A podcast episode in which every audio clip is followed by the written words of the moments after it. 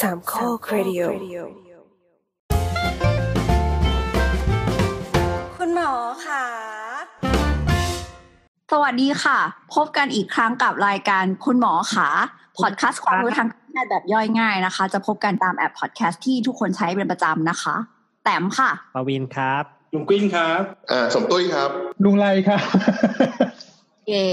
วันนี้เรากลับมาอีกแบบซูมอีกแล้วเพราะลุงไรไม่ยอมเปิดบ้านให้ไปอยู่ ไม่เกี่ยวเฟ้ย เราคำนึงถึงเรื่องความปลอดภัย ไม่ใช่สิความสะดวกในการเดินทาง ไม่ความปลอดภัยแหละเพราะว่า นนี้วันวันที่สิบแปดตุลา ครับ ก็ตอนนี้เราอัดกันตอนห้าโมงครับ ตอนนี้กำลังมีการประท้วงกันอยู่เลยตามหัวมุมต่างๆ ของกรุงเทพมหานคร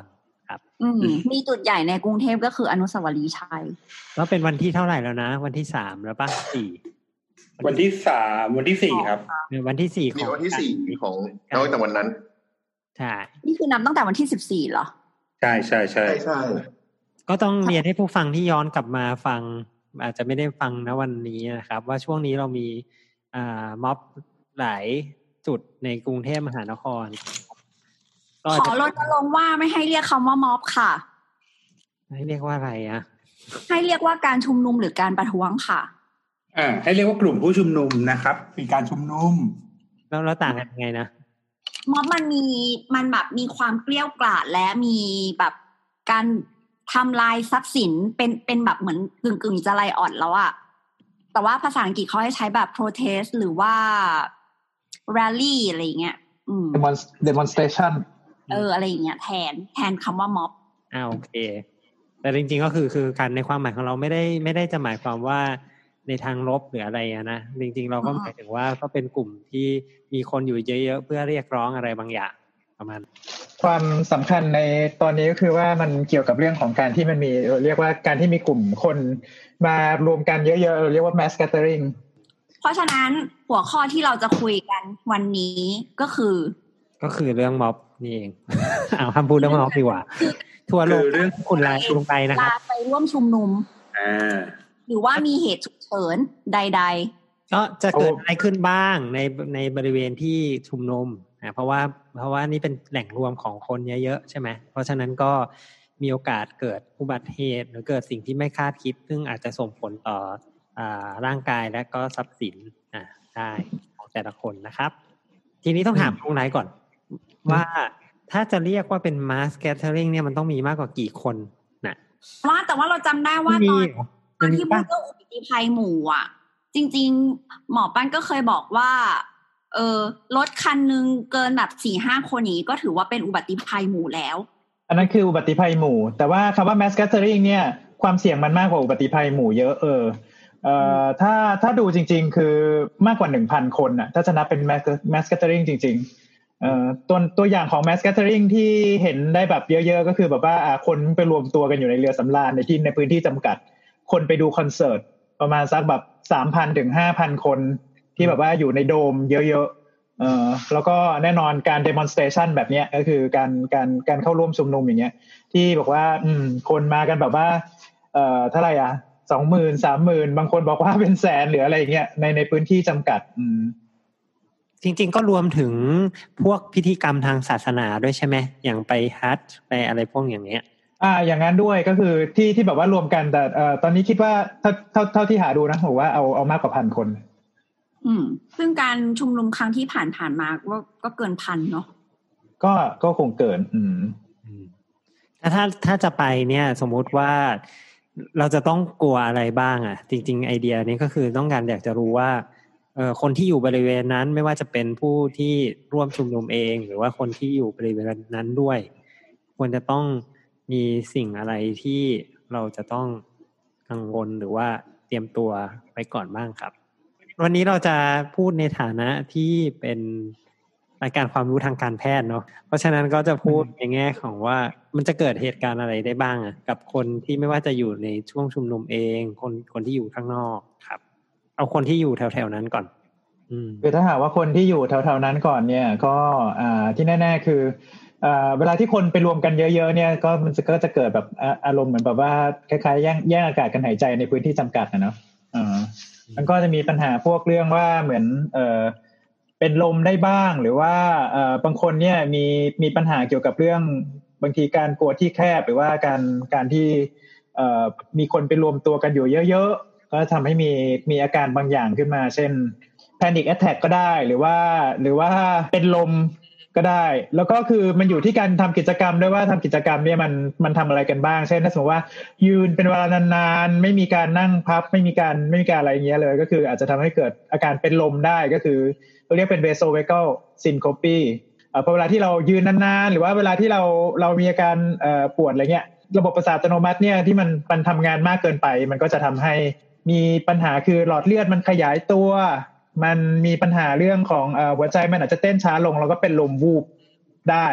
อันนี้เป็นเป็นเป็นเรื่องของสวนบุคคลก่อนนะหนึ่งเอ่ออย่างที่สองคือ ถ้าสมมุติว่ามันเกิดเหตุอะไรขึ้นมาสักอย่างหนึ่งที่ทำให้คนปริมาณจำนวนหนึ่งเนี่ยเกิดแตกตื่นขึ้นมาแล้วไอไอไอความความแพนิคของของกลุ่มชนนี้มันมันมันกระจายออกไปเนี่ย มันก็จะเกิดเหตุการณ์ที่ต่างคนต่างเอาตัวรอดมันก็จะมีปัญหาพวกเรื่องเอ่อเหยียบกัน หรือว่าเอ่อเป็นเป็น crashing injury อะไรเงี้ยต่างๆ อืมได้ ผมพูดเรื่องเหยียบกันนิดนึง บางคนคิดว่าแบบไอเหยียบกันเนี่ยคือแบบ คือคนแบบล้มแล้ว คนจงใจเหยียบไออ่า แบบว่าเพื่อจะได้วิ่งผ่านไปจริงๆมัน มันไม่ใช่อารมณ์นั้นเนาะ เคยดูแล้วมันคิงป่ะ อ่าอย่างนั้นน่ะ เวลาที่เวลาที่พ่อซิมบ้าแม่งถูกควายเหยียบอะ ก็คือแบบว่า คือพอบางคนเนี่ยสะดุดขาตัวเองล้มหรืออะไรอ่ะ คนไม่เห็นนะ อ่า ไม่ใช่เขาแบบว่าเห็นว่ามันขวางแล้วเขาก็เหยียบไปไม่สนใจ แต่เขาไม่เห็นจริงๆแต่เขาก็วิ่งอยู่อ่ะ คือทุกคนต้องเข้าใจคำว่าวิ่งหน้าตั้ง มันเกิดปรากฏการณ์ที่เรียกว่าคนไหลอ่ะมันไม่ใช่วิ่งกันแล้วล่ะคือแบบมันไหล อ่ะ ไหลตาม มั กัน นดันมา ไปเรื่อยๆแล้วมันเสร็จแล้วมันหยุดไม่ได้ไง มันหยุดไม่อยู่ คือยูคนเดียวเนี่ยจะไปหยุดคนแบบอีกร้อยกว่าคนที่อยู่ข้างหลังยูเนี่ยยังไงเพื่อไม่ให้เขาเหยียบคนข้างหน้ากูคือกูก็เห็นอยู่เนี่ยแหละแต่แบบถ้าหากว่าคุณทำอย่างนั้นคุณก็ลงไปกองไปกองเป็นศพด้วยอีกคนนึงเออ เพราะว่าเพราะว่าข้างหลังสุดอ่ะ ที่เขาดันมาเขาไม่เห็นเรา ไม่เห็นเราหรอกเออ อืม ทุกคนคือมองไปข้างหน้าแบบ ฉันต้องการออกจากตรงนี้ให้เร็วที่สุด อืม อันนี้เรียกว่าสแตมพีด อืม จะอะไรนะคะ สแตมพีดสแตมพีด โดนเท้าโดนเท้าปั๊มอ่ะโดนเท้ากระทืบ แตมป์สแตมป์อะมาจากสแตมป์ สแตมป์แล้วก็พีทที่แปลว่าเท้า ทีนี้ก็ต้องบอกว่าอันนี้มันจริง ๆ มันไม่ได้เฉพาะกับกับ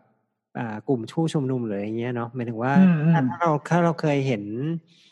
ไหนนะที่ที่จริง ๆ ช่วงก่อนหน้านี้ก็มีนะ เหตุการณ์แบบเนี้ยที่เหยียบกันตายที่ไหนนะ คุณว่าก็มีที่พิธีฮัจญ์ก็มีมั้ง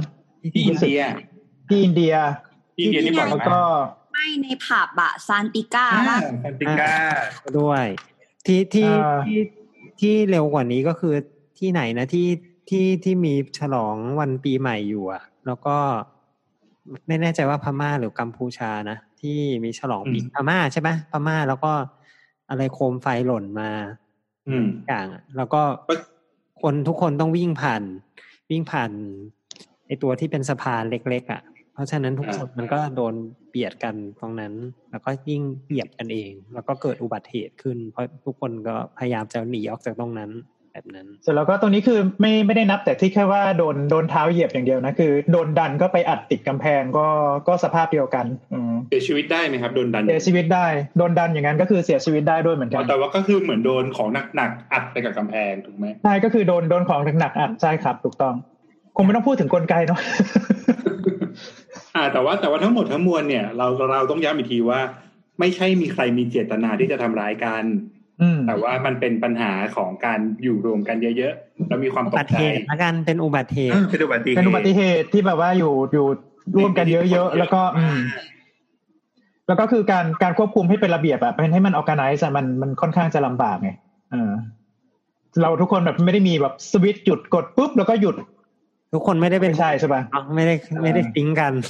ขนาด เออ อืม เออส่วนเรื่องอย่างที่สองที่เวลามามารวมกันเยอะๆ ก็จะมีเป็นเรื่องของการเป็นลมเรื่องของอะไรเงี้ยเกี่ยวกับเรื่องของว่ายิ่งไปรวมๆกันตรงกลางแจ้งในพื้นที่จำกัดเนี่ยเออก็คือคนที่รวมอยู่กันเยอะๆ เนี่ย ก็ปริมาณปริมาณของก๊าซคาร์บอนไดออกไซด์แถวๆนั้นคือมันก็จะเพิ่มขึ้นค่อนข้างจะเยอะไง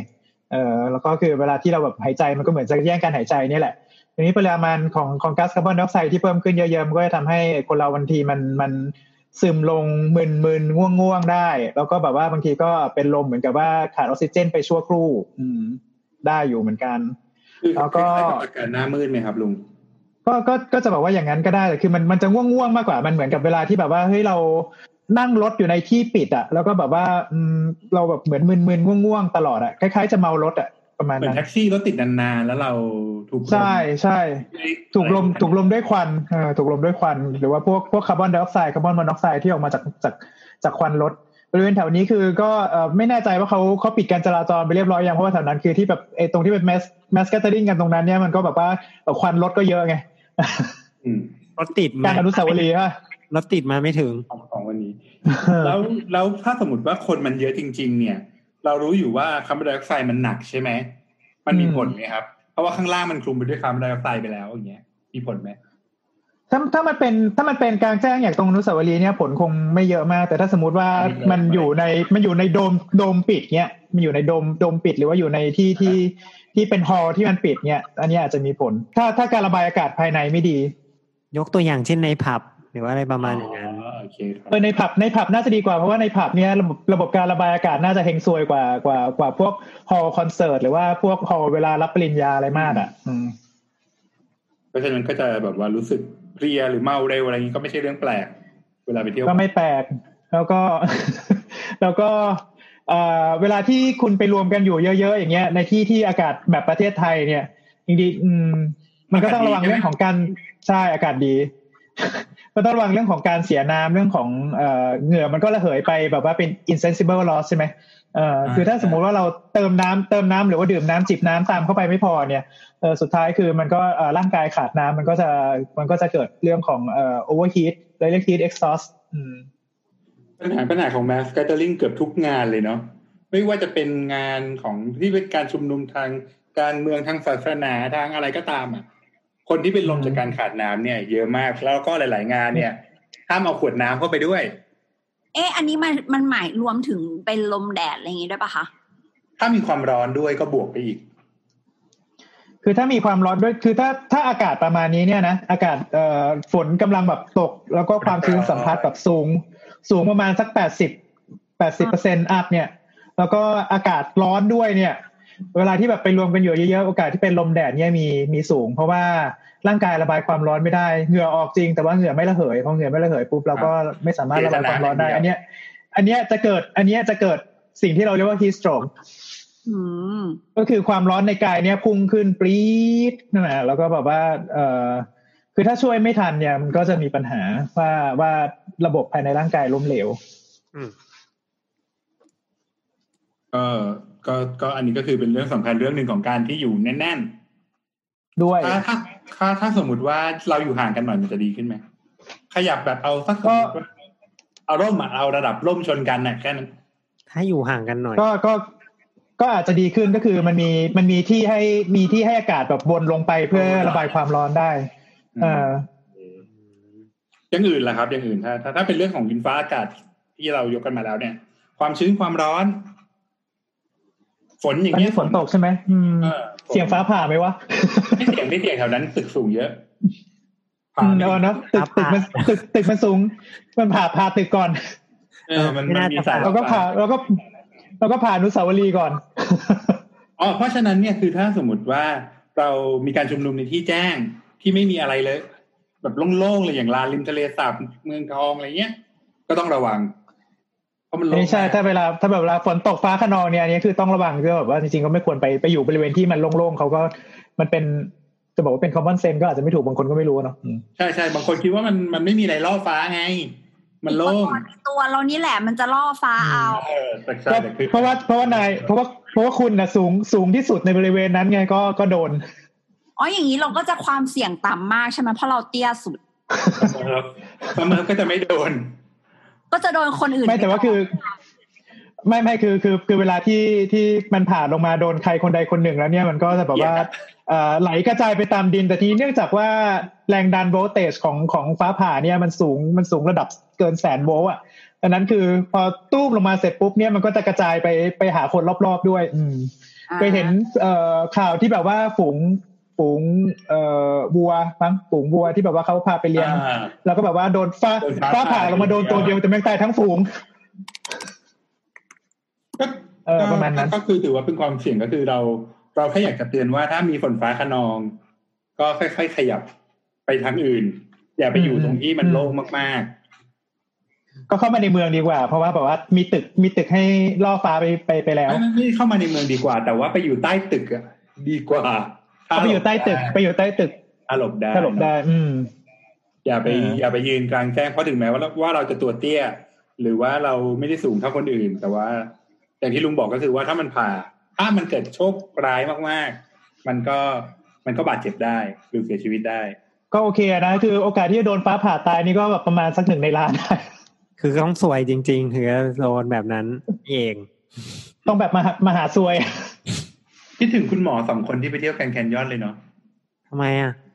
อ้าวเมื่อหลายปีที่แล้วไง คุณหมอสองค ผ่าน ผ่าน เขาไปเที่ยวกันใช่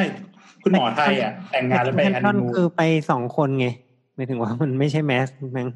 ไม่ไม่แต่ว่าคิดถึงนะว่าแบบเออเขาโชคร้ายจริงๆคืออยู่ที่ไทยไม่โดนไง โดนฟ้าผ่าตายเหรอ ใช่ใช่ไปไปโดนที่แกรนด์แคนยอนเลยแกรนด์นิมูนอะเออแบบโชคร้ายมากกัน ตายคู่เลยฮะ ใช่ครับตายทั้งคู่ อืม อย่างน้อยก็ยังดีที่ไปทั้งคู่ อืม เออถ้ามองในแง่ดีก็ใช่เพราะอย่างน้อยก็ไม่ต้องแบบทรมานใจ อืมไม่ต้องไม่ต้องมีใครเหลือ อืม อ่ะกลับมากลับมาที่ คิด นี่ ว่าอากาศก็จะมีประมาณนี้ใช่ไหมครับ จะไม่มีประเด็นอื่น ก็มีแค่เนี้ยก็มีความร้อนความมีความร้อนความชื้นผม ความเย็นละ ฮะ ความเย็น ความเย็นจะมีได้ยังไงเล่า ความเย็นเหรอ มัตกมากๆอ่ะแล้วมันอากาศมันหนาวจัด เราไม่ได้ เรา การมันก็นั่นอืม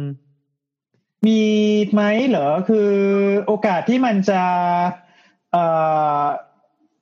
คน อุณหภูมิกายต่ำจนกระทั่งถึงขนาดนั้นในเมืองไทยเนี่ย น่าจะน้อย หน้า เนาะ ที่กลางแจ้งเนี่ย ถ้าถ้ามันถ้ามันถ้ามันไม่ถึงขนาดที่แบบว่าเออมันเมาหลับจนกระทั่งไม่รู้ตัว แล้วก็แบบว่านอน อ่า ตากฝนทั้งคืน หรือเป็นหมดสติในห้องเย็นเนี่ย โอ ก็ เคก็คือ มันคงไม่มีอ่ะ มากฝนตกหนักมากๆเราก็หาอะไรโปรเทคซะแค่นั้น อย่าไปตาก เอ ฝ อน เออใช่ใช่ นะ ใช่คือคือคือคือคือคนคนที่รู้ตัวอยู่เนี่ยเราก็แบบว่าเอ้ยตากฝนมันมันหนาวอะมัน มันไม่อยู่เฉยๆหรอก มันก็ คือ ต้ง แค่เจอ หาะ แค่เจอน้ำฝนเนี่ยมันก็นั่นแย่แล้วเออ อืม คือว่าเรามองว่าไอ้ตรงจุดเนี้ยมันคงไม่มีปัญหาด้วยส่วนหนึ่งก็คือคนที่อยู่รวมกันนั่งๆเนี่ยมีไออุ่นระหว่างกัน มันคงไม่หนาวตายกันหรอกอยู่ อ่า มีไออุ่นน่ะฟังดูน่า อันนั้ รั น ก ก็ด้วย อ่ะ เรา เพราะว่ามันเป็น เรา ไปไม่ได้ นึกถึงอันนี้เวลาแบบคนรวมตัวกันเยอะๆอะไรอย่างเงี้ย แล้วก็พวกแบบป้ายที่มันไม่ได้สูงมากหรือว่าแบบสิ่งก่อสร้างที่มันไม่ได้แข็งแรงมาก แล้วถ้าเกิด มีโอ คน กาสถล่มใช่ไหม เอออาจจะแบบป้ายตกลงมาหรืออะไรเงี้ยเป็นอุบัติเหตุเหมือนกัน อืม อ๋อมันก็มีมันก็มีอยู่แล้วคือ คือต่อให้ไม่มีไม่ไม่แมสเซอรี่มันก็มีโอกาสเกิดตรงนี้อยู่แล้วไง เพราะฉะนั้นก็คือว่า อืม ถ้าถ้าถ้าเจอแบบว่าถ้ามันมีสิ่งก่อสร้างอย่างที่ อย่างที่คุณแต้มบอกอ่ะพวกแบบป้ายโฆษณาหรืออะไรอ่ะ แล้วแล้วมีพายุหรือมีอะไรอ่ะ ก็ควรเลี่ยงประมาณนั้น เออก็ต้องเลี่ยง ผ่าน เออด้วยแล้วก็พวกสิ่งก่อสร้างที่ที่เขาเตือนเตือนๆกันใช่ไหมสกายวอล์กที่บอกว่า เออเวลาที่เขา แหมลุง เขาเขาคำนวณน้ำหนักบอกว่ามันเป็นมันเป็นน้ำหนักแบบไดินามิกอ่ะก็คือต้องเขาคำนวณน้ำหนักรับรับตอนที่แบบคนเดินไปเดินมาเดินไปเดินมา แต่ถ้าสมมติว่ามันเป็นมันเป็นเดดลิฟไม่ใช่เดดลิฟต์มันเป็นเดดเวทอ่ะคือ เขาเรียก static เรียกว่าอะไร load สติกโหลดเดดโหลดเออประมาณแต่ตอนเนี้ยคือมันมันอยู่มันอยู่ มันอยู่มันมันอยู่ กับที่เฉยๆของมันเนี่ยก็คือความความแข็งแรงของของโครงสร้างอะมันก็จะมีปัญหาไงก็ ไม่ไม่ ก็ระวัง คือคือคือในทางวิศวะเนี่ย ตัว static load เนี่ย มันรับได้เยอะกว่า dynamic load คือหมายถึงว่าถ้าสมมติว่ามันมีการเคลื่อนไหวอ่ะ มันจะมีแรงกระแทก ถ้าอยู่เฉยๆอ่ะมันไม่มี เพราะฉะนั้นน้ำหนักอ่ะมันรับได้เยอะแต่ที่ที่มันมีปัญหาที่เขากลัวเนี่ย คือราวราวกั้น อ๋อ เพราะว่าถ้าเริ่มดันกันอ่ะราวกั้นอ่ะรับน้ำหนักไม่ได้ โอเคเข้าใจแล้ อั วน นี้คือที่อันตราย เออ คือคือคือตัวน้ำหนักกับโครงสร้างเนี่ย มันรับได้เยอะ เยอะอยู่ อย่าไปกระโดดแบบ เด็กเอาเตอร์กระโดดกันอะไรอย่างนั้นน่ะไม่เอา แค่แค่นั้ ถ้าน ไม่กระโดด ถ้ากระโดดพร้อมกันสักสามพันคนนี่ก็คงไม่ไหวฮะ อ่าอันนั้นอันนั้นอันนั้นไม่ได้ แต่ว่า แต่ว่าตัวราวกั้นเนี่ย มันไม่ได้รับน้ำหนักอะไรเลย มันมีแค่ต้น อืมโอเคโอเค งอืมให้ระวัง อันนั้น อ๋อ ก็ สมกับเป็นสมกับเป็นเภสัชที่ย้ายไปเรียนวิศวะแล้ว เออจริงทำไมรู้สึกรู้ดีจัง เรื่องนี้พูดตั้งแต่ตอนน้ำท่วมแล้วว่าที่รถขึ้นไปจอดกันข้างบนน่ะ บนสะพานน่ะ แล้วจอดกันแบบไม่ขยับเลยจนแน่นสะพานน่ะ มันมันเป็นสแตติกโหลดมันไม่ได้อันตราย เออนั่นแหละก็ อืม ตอนนั้นก็ได้ได้ความรู้มา อ่ะทีนี้เราอยากจะพูดต่อในเรื่องของเออเรื่องอุบัติเหตุ แต่ว่ามันอาจจะเป็นอุบัติเหตุที่ไม่ได้เกิดขึ้นจากคนที่อยู่ในนั้น ในในที่ อืม ชุมนุมก็ได้อืมมันอาจจะเป็นอุบัติเหตุที่เกิดจากมือที่สามอืมหรือว่ามือที่สี่มือที่ห้าอะไรเงี้ยก็ได้ใช่ไหมอืมคนที่ไม่ได้อยู่ใน อันนี้อันนี้ก็คงไม่ได้เรียกว่าอุบัติเหตุแล้ว เพราะมันเป็น intentional เอาละ มีเรียกว่าอะไรดีเขาเรียก ก็คือมีมือที่สามคือคือมีผู้ไม่ประสงค์ดี เอ่อผู้ไม่ประสงค์ดีใช่ มีผู้ไม่ประสงค์ดีก็ต้องการทำให้เกิดการบาดเจ็บโดยจงใจ ใช่ ยาวไปไหม การ อืม ทำร้ายร่างกายกันใช่ไหม หรือจุดชนวนให้เกิดความรุนแรง ใช่ อืม แล้วก็ไอพอเราไปรวมกันเยอะๆเนี่ยก็ต้องเข้าใจว่าเออโอเค ถึงแม้ว่าไอตอนที่ไปเนี่ยจะอุดมการณ์เหมือนกันแต่บางทีมันก็จะมีกระทบกระทั่งอะไรกันในข้างในข้างในบ้างมันก็มีได้เหมือนกัน เช่น เออ คือไม่ใช่จากฝั่งตรงข้าม เท้ แต่ว่าเป็นเป็นเป็นฝั่งเดียวกัน ซึ่ง เอ คิด อถึง ไม่ แม้จะเป็นฝั่งเดียวกัน แต่ว่าแต่ว่ามันอืมเห็นหน้าแล้วมันหมั่นไส้มันก็มีใช่ปะล่ะ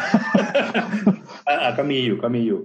เล่า ใช่ เล่าประสบ เหมือนเหมือนมันใช่ลุงกอล์ฟตอนเนี้ย เออเนี่ยเนี่ยอืมกำลังจะพูดถึงประวินพอดีเลยไม่ใช่ คือขออนุญาตพูดหน่อยคือผมก็เองก็ไปม็อบมาหลายทุกทุกม็อบแหละก่อนหน้าเนี้ย แล้วมันมีอยู่ครั้งหนึ่งคนก็แบบเฮ้ยเนี่ย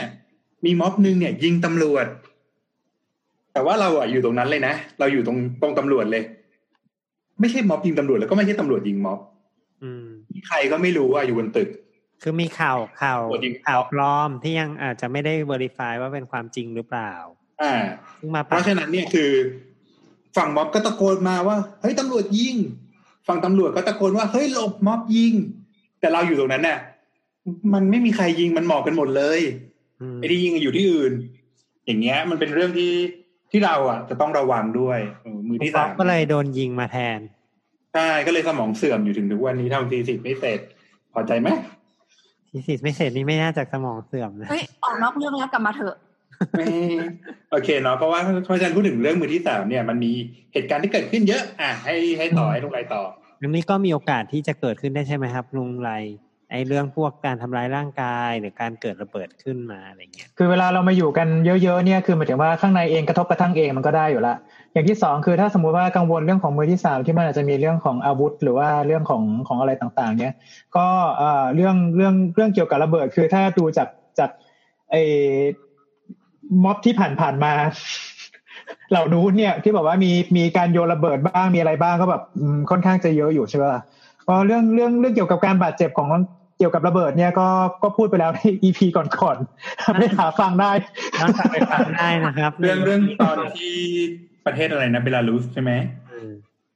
อืม เลบานอนเว้ยเลบานอน เลบานอนเว้ย เออ เมืองเออเออเบรุตกรุงเบรุตเออเออเมาอ่ะโอเค ตอนระเบิด อืม ระเบิดนะครับ ตอนระเบิด ตอนระเบิดนะครับ อ่าๆก็ก็อ่านอ่านอ่าทวนให้คร่าวๆ ก็มีเรื่องของโดนช็อคเวฟเรื่องของโดนสะเก็ดระเบิดเรื่องของโดน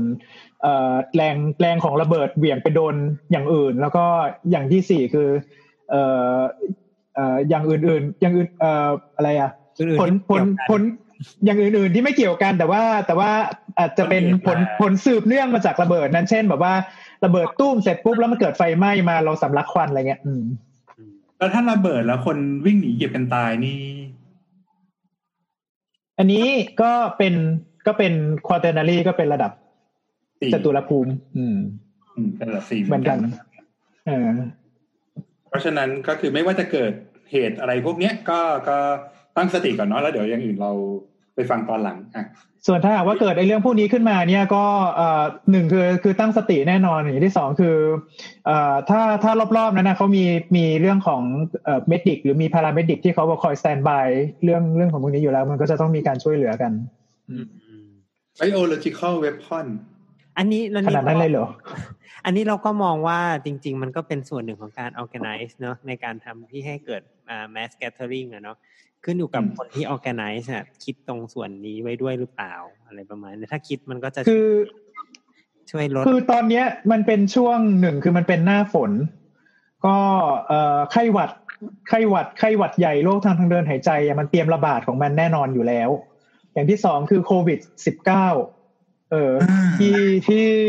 ใช่ ที่ตอนนี้มันก็ยังคงเป็นปัญหากันอยู่ ตอนนี้ก็มีคนมานั่งบอกว่าเฮ้ยถ้าสมมติว่าม็อบจบลงแล้วสิบสี่วันแล้วก็แบบมันไม่มีอะไรเกิดขึ้นเนี่ยกูว่าเปิดประเทศเถอะ เรื่องซึ่งจริง ๆ อันนี้ยังยังไม่ได้นะเพราะว่าตอนนี้มาตามด่านพรมแดนก่อน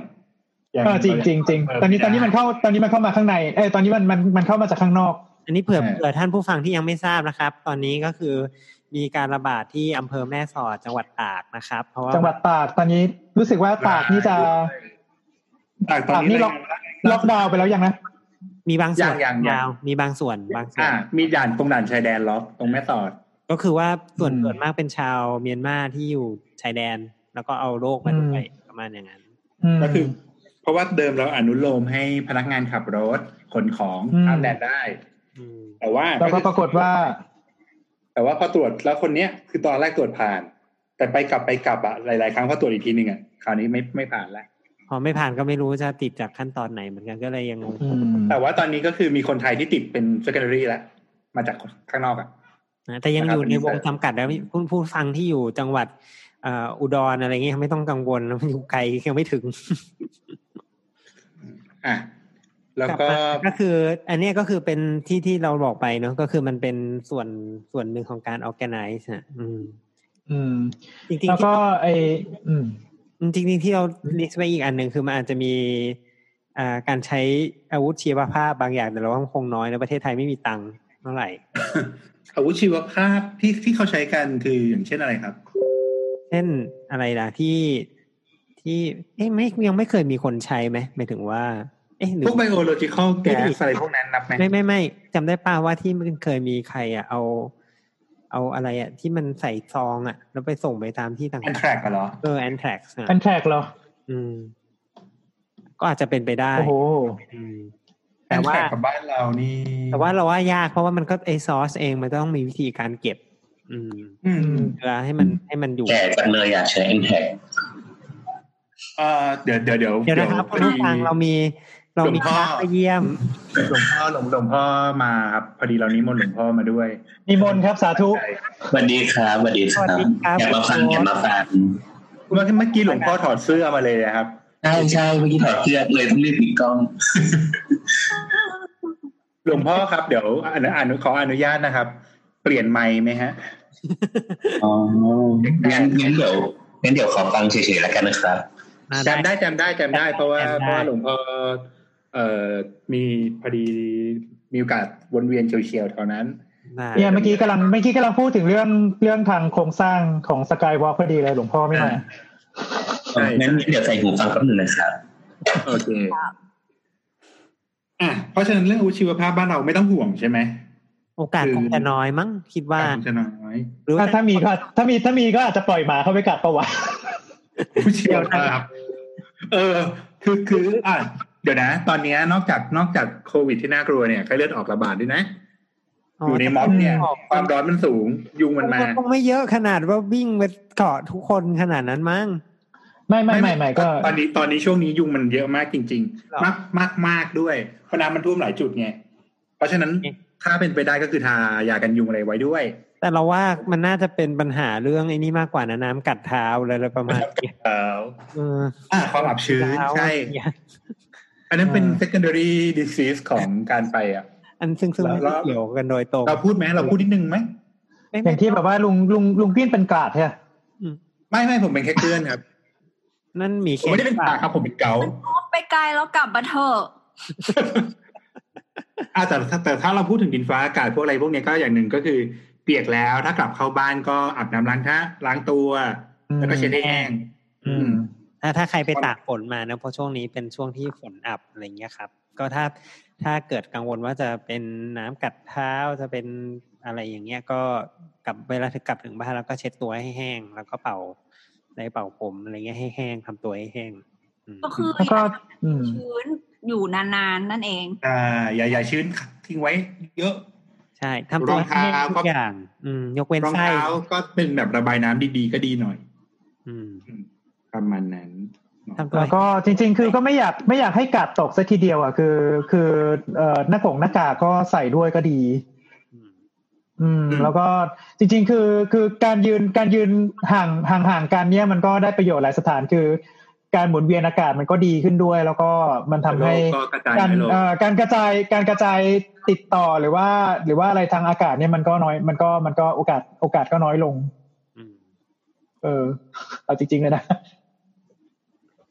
โอเค อันนั้นก็คืออิทธิพลเอ้ยอุตอุบัติเหตุขอโทษ อุบัติเหตุ อุบัติเหตุ ที่เกิดขึ้น ที่อาจจะ นะ เกิดขึ้นได้จากจากการที่มีคนไปอยู่รวมกันเยอะๆทีนี้ข้าขอมาดูในประเด็นของอุบัติเหตุหรือเปล่าที่เกิดขึ้น ผลกระทบแล้วกัน การที่ อ่ะครับเออ เกิดจากการควบคุมม็อบครับ แล้วก็อาจจะเป็นพูดพูดถึงเรื่องของการบาดเจ็บจากการจากการควบคุมฝูงชน อืม อืม มากกว่า เราขอเราขออนุญาตไม่ไม่ใช้คำว่าสลายเนาะเพราะว่า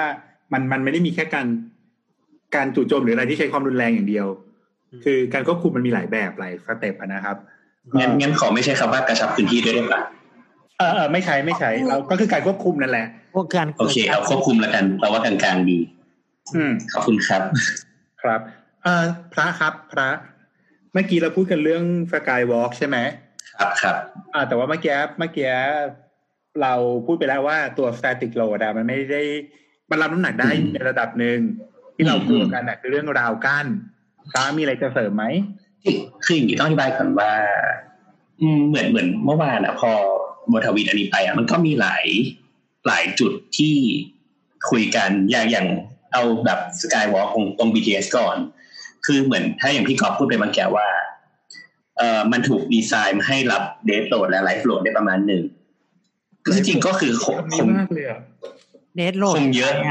ไลฟ์ เดนโหลดคือคนยืนนิ่งๆ ไลฟ์โหลดคือมีการเคลื่อนไหว ไม่รู้จักคืออะไรนะ จริงจริงจริงคนน่ะ คนนะเป็นไลฟ์โหลดนะ คือเดทโหลดเช่น พี่เอาคีย์ออสไปวางนี้ อ่า พี่ ของไปวาง เอาของอะไรที่แบบมัน อย่างนี้ อืม ไม่ปกติเราจะเรียกสแตติกโหลดกับไดนามิกโหลดไง เออ แต่แต่ว่าอย่างโบทจะเรียกว่าเดทโหลดกับไลฟ์โหลดเออ อ่ะ ไม่รู้ว่า แต่ มั ก็ น คือโดยโดยความหมายก็คือว่ามีการเคลื่อนไหวกับไม่มีการเคลื่อนไหวนั่นแหละ ใช่ใช่ อ่า ก็ก็คืออย่างนี้ไอเดทโหลดไลฟ์โหลดอะโบทคิดว่าอาคารสถานที่อย่างพวกพวกสกายวอล์กหรืออะไรพวกเนี้ย มันน่าจะเซฟตี้แบบหลายเท่าอ่ะ คืออย่างอย่างครับอย่างเป็นพวกบ้านใช่ไหมครับ บ้านเนี่ยจะเซฟตี้ประมาณสองเท่า อืม อืม สองเท่าก็คือสมมติว่าหนึ่งสมมติเขาประเมินว่าหนึ่งตารางเมตรอะรับได้สองร้อยกิโลกรัมเขาก็อาจจะดีไซน์ให้มันรับได้สี่ร้อยกิโลกรัม อ๋อ เออ อันนี้แบบประมาณนะแต่ว่าอย่างพวกสกายวอล์กอะไรเงี้ยคงรับได้เยอะกว่านั้นมาก เพราะว่ามันมีมันมีมันมีอ่าขอเรียกไดนามิกแล้วกัน มันมี เออ ไดนามิก มัน มันมีการเคลื่อนที่ ใช่ ซึ่งการเคลื่อนที่ทุแต่ว่า กครั้งเกิดแรงกระแทก แต่ว่าคราวเนี่ยปัญหาก็คือพอคนมันไปเยอะอะมันจะมีทั้งการโอ้โหมันหลายอย่างอะแรงแรงที่ไปกระทำกับมันเยอะเช่นกระโดดบ้าง เดินบ้างอะไรเงี้ยมันก็มีโอกาสคืออย่างนี้มันต้องบอกว่ามันมีโอกาสน้อยมาก ๆ แต่ไม่ได้แปลว่าไม่มีโอกาสเลย อืม คืออย่างอย่างพวกอาจารย์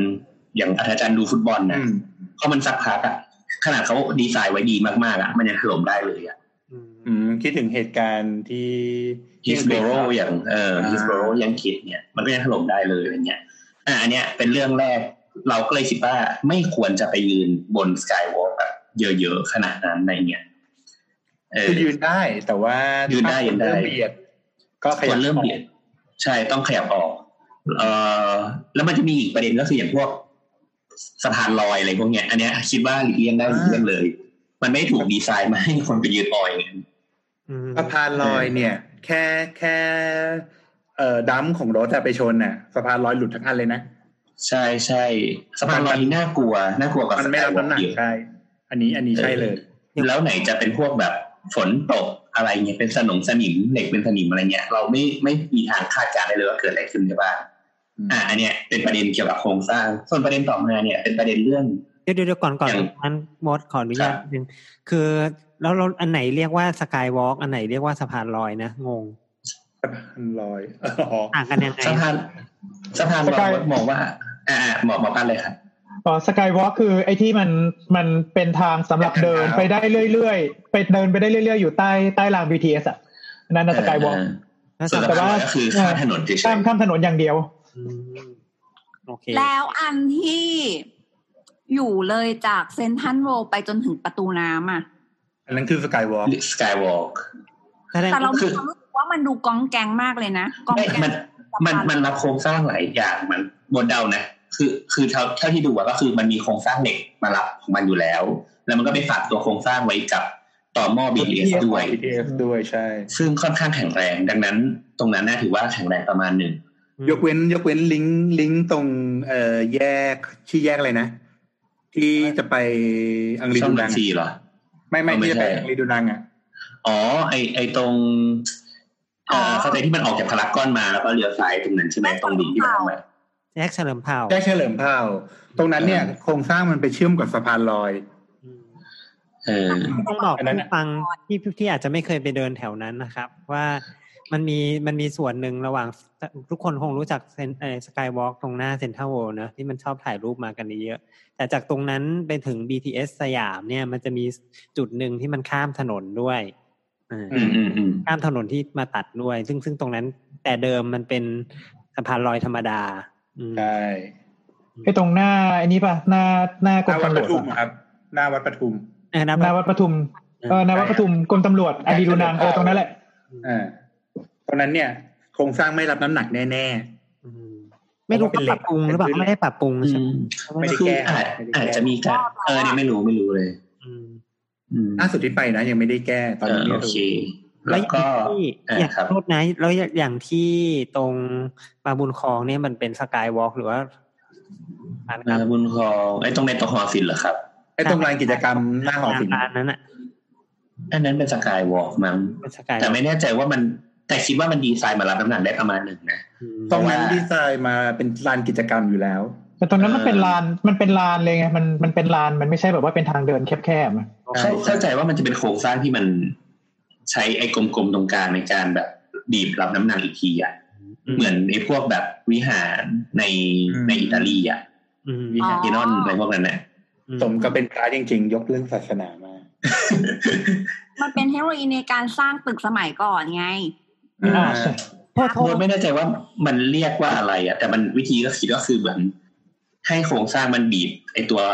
วงแหวนตรงเนี้ย ให้มันแน่น เพราะฉะนั้น ก ก็ ระจา คื ย อ น้ำหนักอะไรเงี้ย ก็คือพอที่จะรับน้ำหนักได้ แต่ว่ายังไงก็ยืนยันเหมือนเดิมว่า ถ้าคนเยอะก็ขยับลงมาซะ อืม คือเราเรามองคืออย่างเงี้ยบอสบอสรู้สึกว่าถ้าเกิดมันมีความเสี่ยงแม้แต่นิดเดียวอะเราเรารู้สึกว่า เราสนับสนุนให้ทุกคนไปใช้แบบเสรีภาพ เต็มที่แต่เรารู้สึกว่าเราไม่อยากให้เกิดสงครามฆาตกรรม อืมซึ่งมันอาจจะไม่เกี่ยวอะไรกันเลยกับชุมนุมหรือไม่ชุมนุมเนาะอืม เออ ใช่ ก็ก็ ใช่ ก็คือถ้าลงลงมาก็ลงมาบนพื้นราบพื้นถนน ดีกว่า เออ ก็จะโดนปรับโดนอะไรก็ว่ากันไปแต่ว่า เราว่าอันนี้ก็ไม่โอเคอะไรเงี้ยเออ อ่า โอเค แล้วก็ประเด็นต่อมาก็คือราวกั้นนั่นแหละครับราวกั้นเนี่ย มันถูกดีไซน์มาให้แบบแค่จับดูอะแต่พอคนเยอะๆมันจะมีการออแล้วก็แบบมีการดัน คือ เออพอมันดันเยอะๆอะมันมีสิทธิ์ที่มันจะล้มลงไป อืม เออ คือถ้าล้มลงไปนี่ก็คือพุ่งลงไปข้างล่างเลย ก็หกเมตรอะไรเงี้ยสี่เมตรห้าเมตรก็ ซึ่ง ความ เออ สูงระดับนี้ถ้าสมมติว่า เอ่อคนที่ยืนข้างล่างอะครับ สมมติสมมติล้มลงหล่นลงไปจริงๆอ่ะคนที่อยู่ข้างล่างเนี่ยโดนดาวกระแทกอันตรายขนาดไหนลุง อืมอันนี้ไม่น่าอันตราย มันก็คงอยู่ที่น้ำหนัก ถามโบทแล้วโบทจะรู้ได้ยังไง ลุงปั้นถามลุงปั้นถามลุงปั้น เอาลูกปันลูกปัน เหมือนว่าถ้าโดนโดนของอะ ลุงปั้นเคยเจอไหมอืม แบบว่า ฮะ มีคนตกลงมา แล้วก็คนโดนทับจากคนตกลงมาอย่างเงี้ย ใครเจ็บกว่ากัน อืมป้าป้าแตนยกมือครับ เคยมีรุ่นพี่เราสมัยแบบเรามหนึ่งแล้วเขามสอง แล้วก็คือเขาอยู่บ้านแบบเหมือนเป็นบ้านตึกแถวเงี้ย แต่ว่าคือช่วงข้างหน้า มันแบบสูงจนถึงชั้นสองเลยอะ อืม ฮะ เออ แล้วก็เขาก็อยู่ชั้นสองแล้วเขาก็แบบมองลงไปแล้วก็เหมือนแบบคิดว่า เอ๊ะ ถ้าเกิดว่าเป็นคนแบบ ถ้าเป็นซูเปอร์แมนกระโดดลงไปมันจะเป็นยังไงเว้ย เดี๋ยว แล้วแล้วมันก็กระโดดลงไปจริง ๆ พลาดไปแล้ว ก็มันเด็กอ่ะ มันแบบจูนีเบียวอ่ะนึกออกปะก็ ตอนเด็กๆ อยากรู้ว่ามัน ใช่ไหม ยังไงมันก็เลยกระโดดลงไปเลยเว้ย ปรากฏว่าขาหัก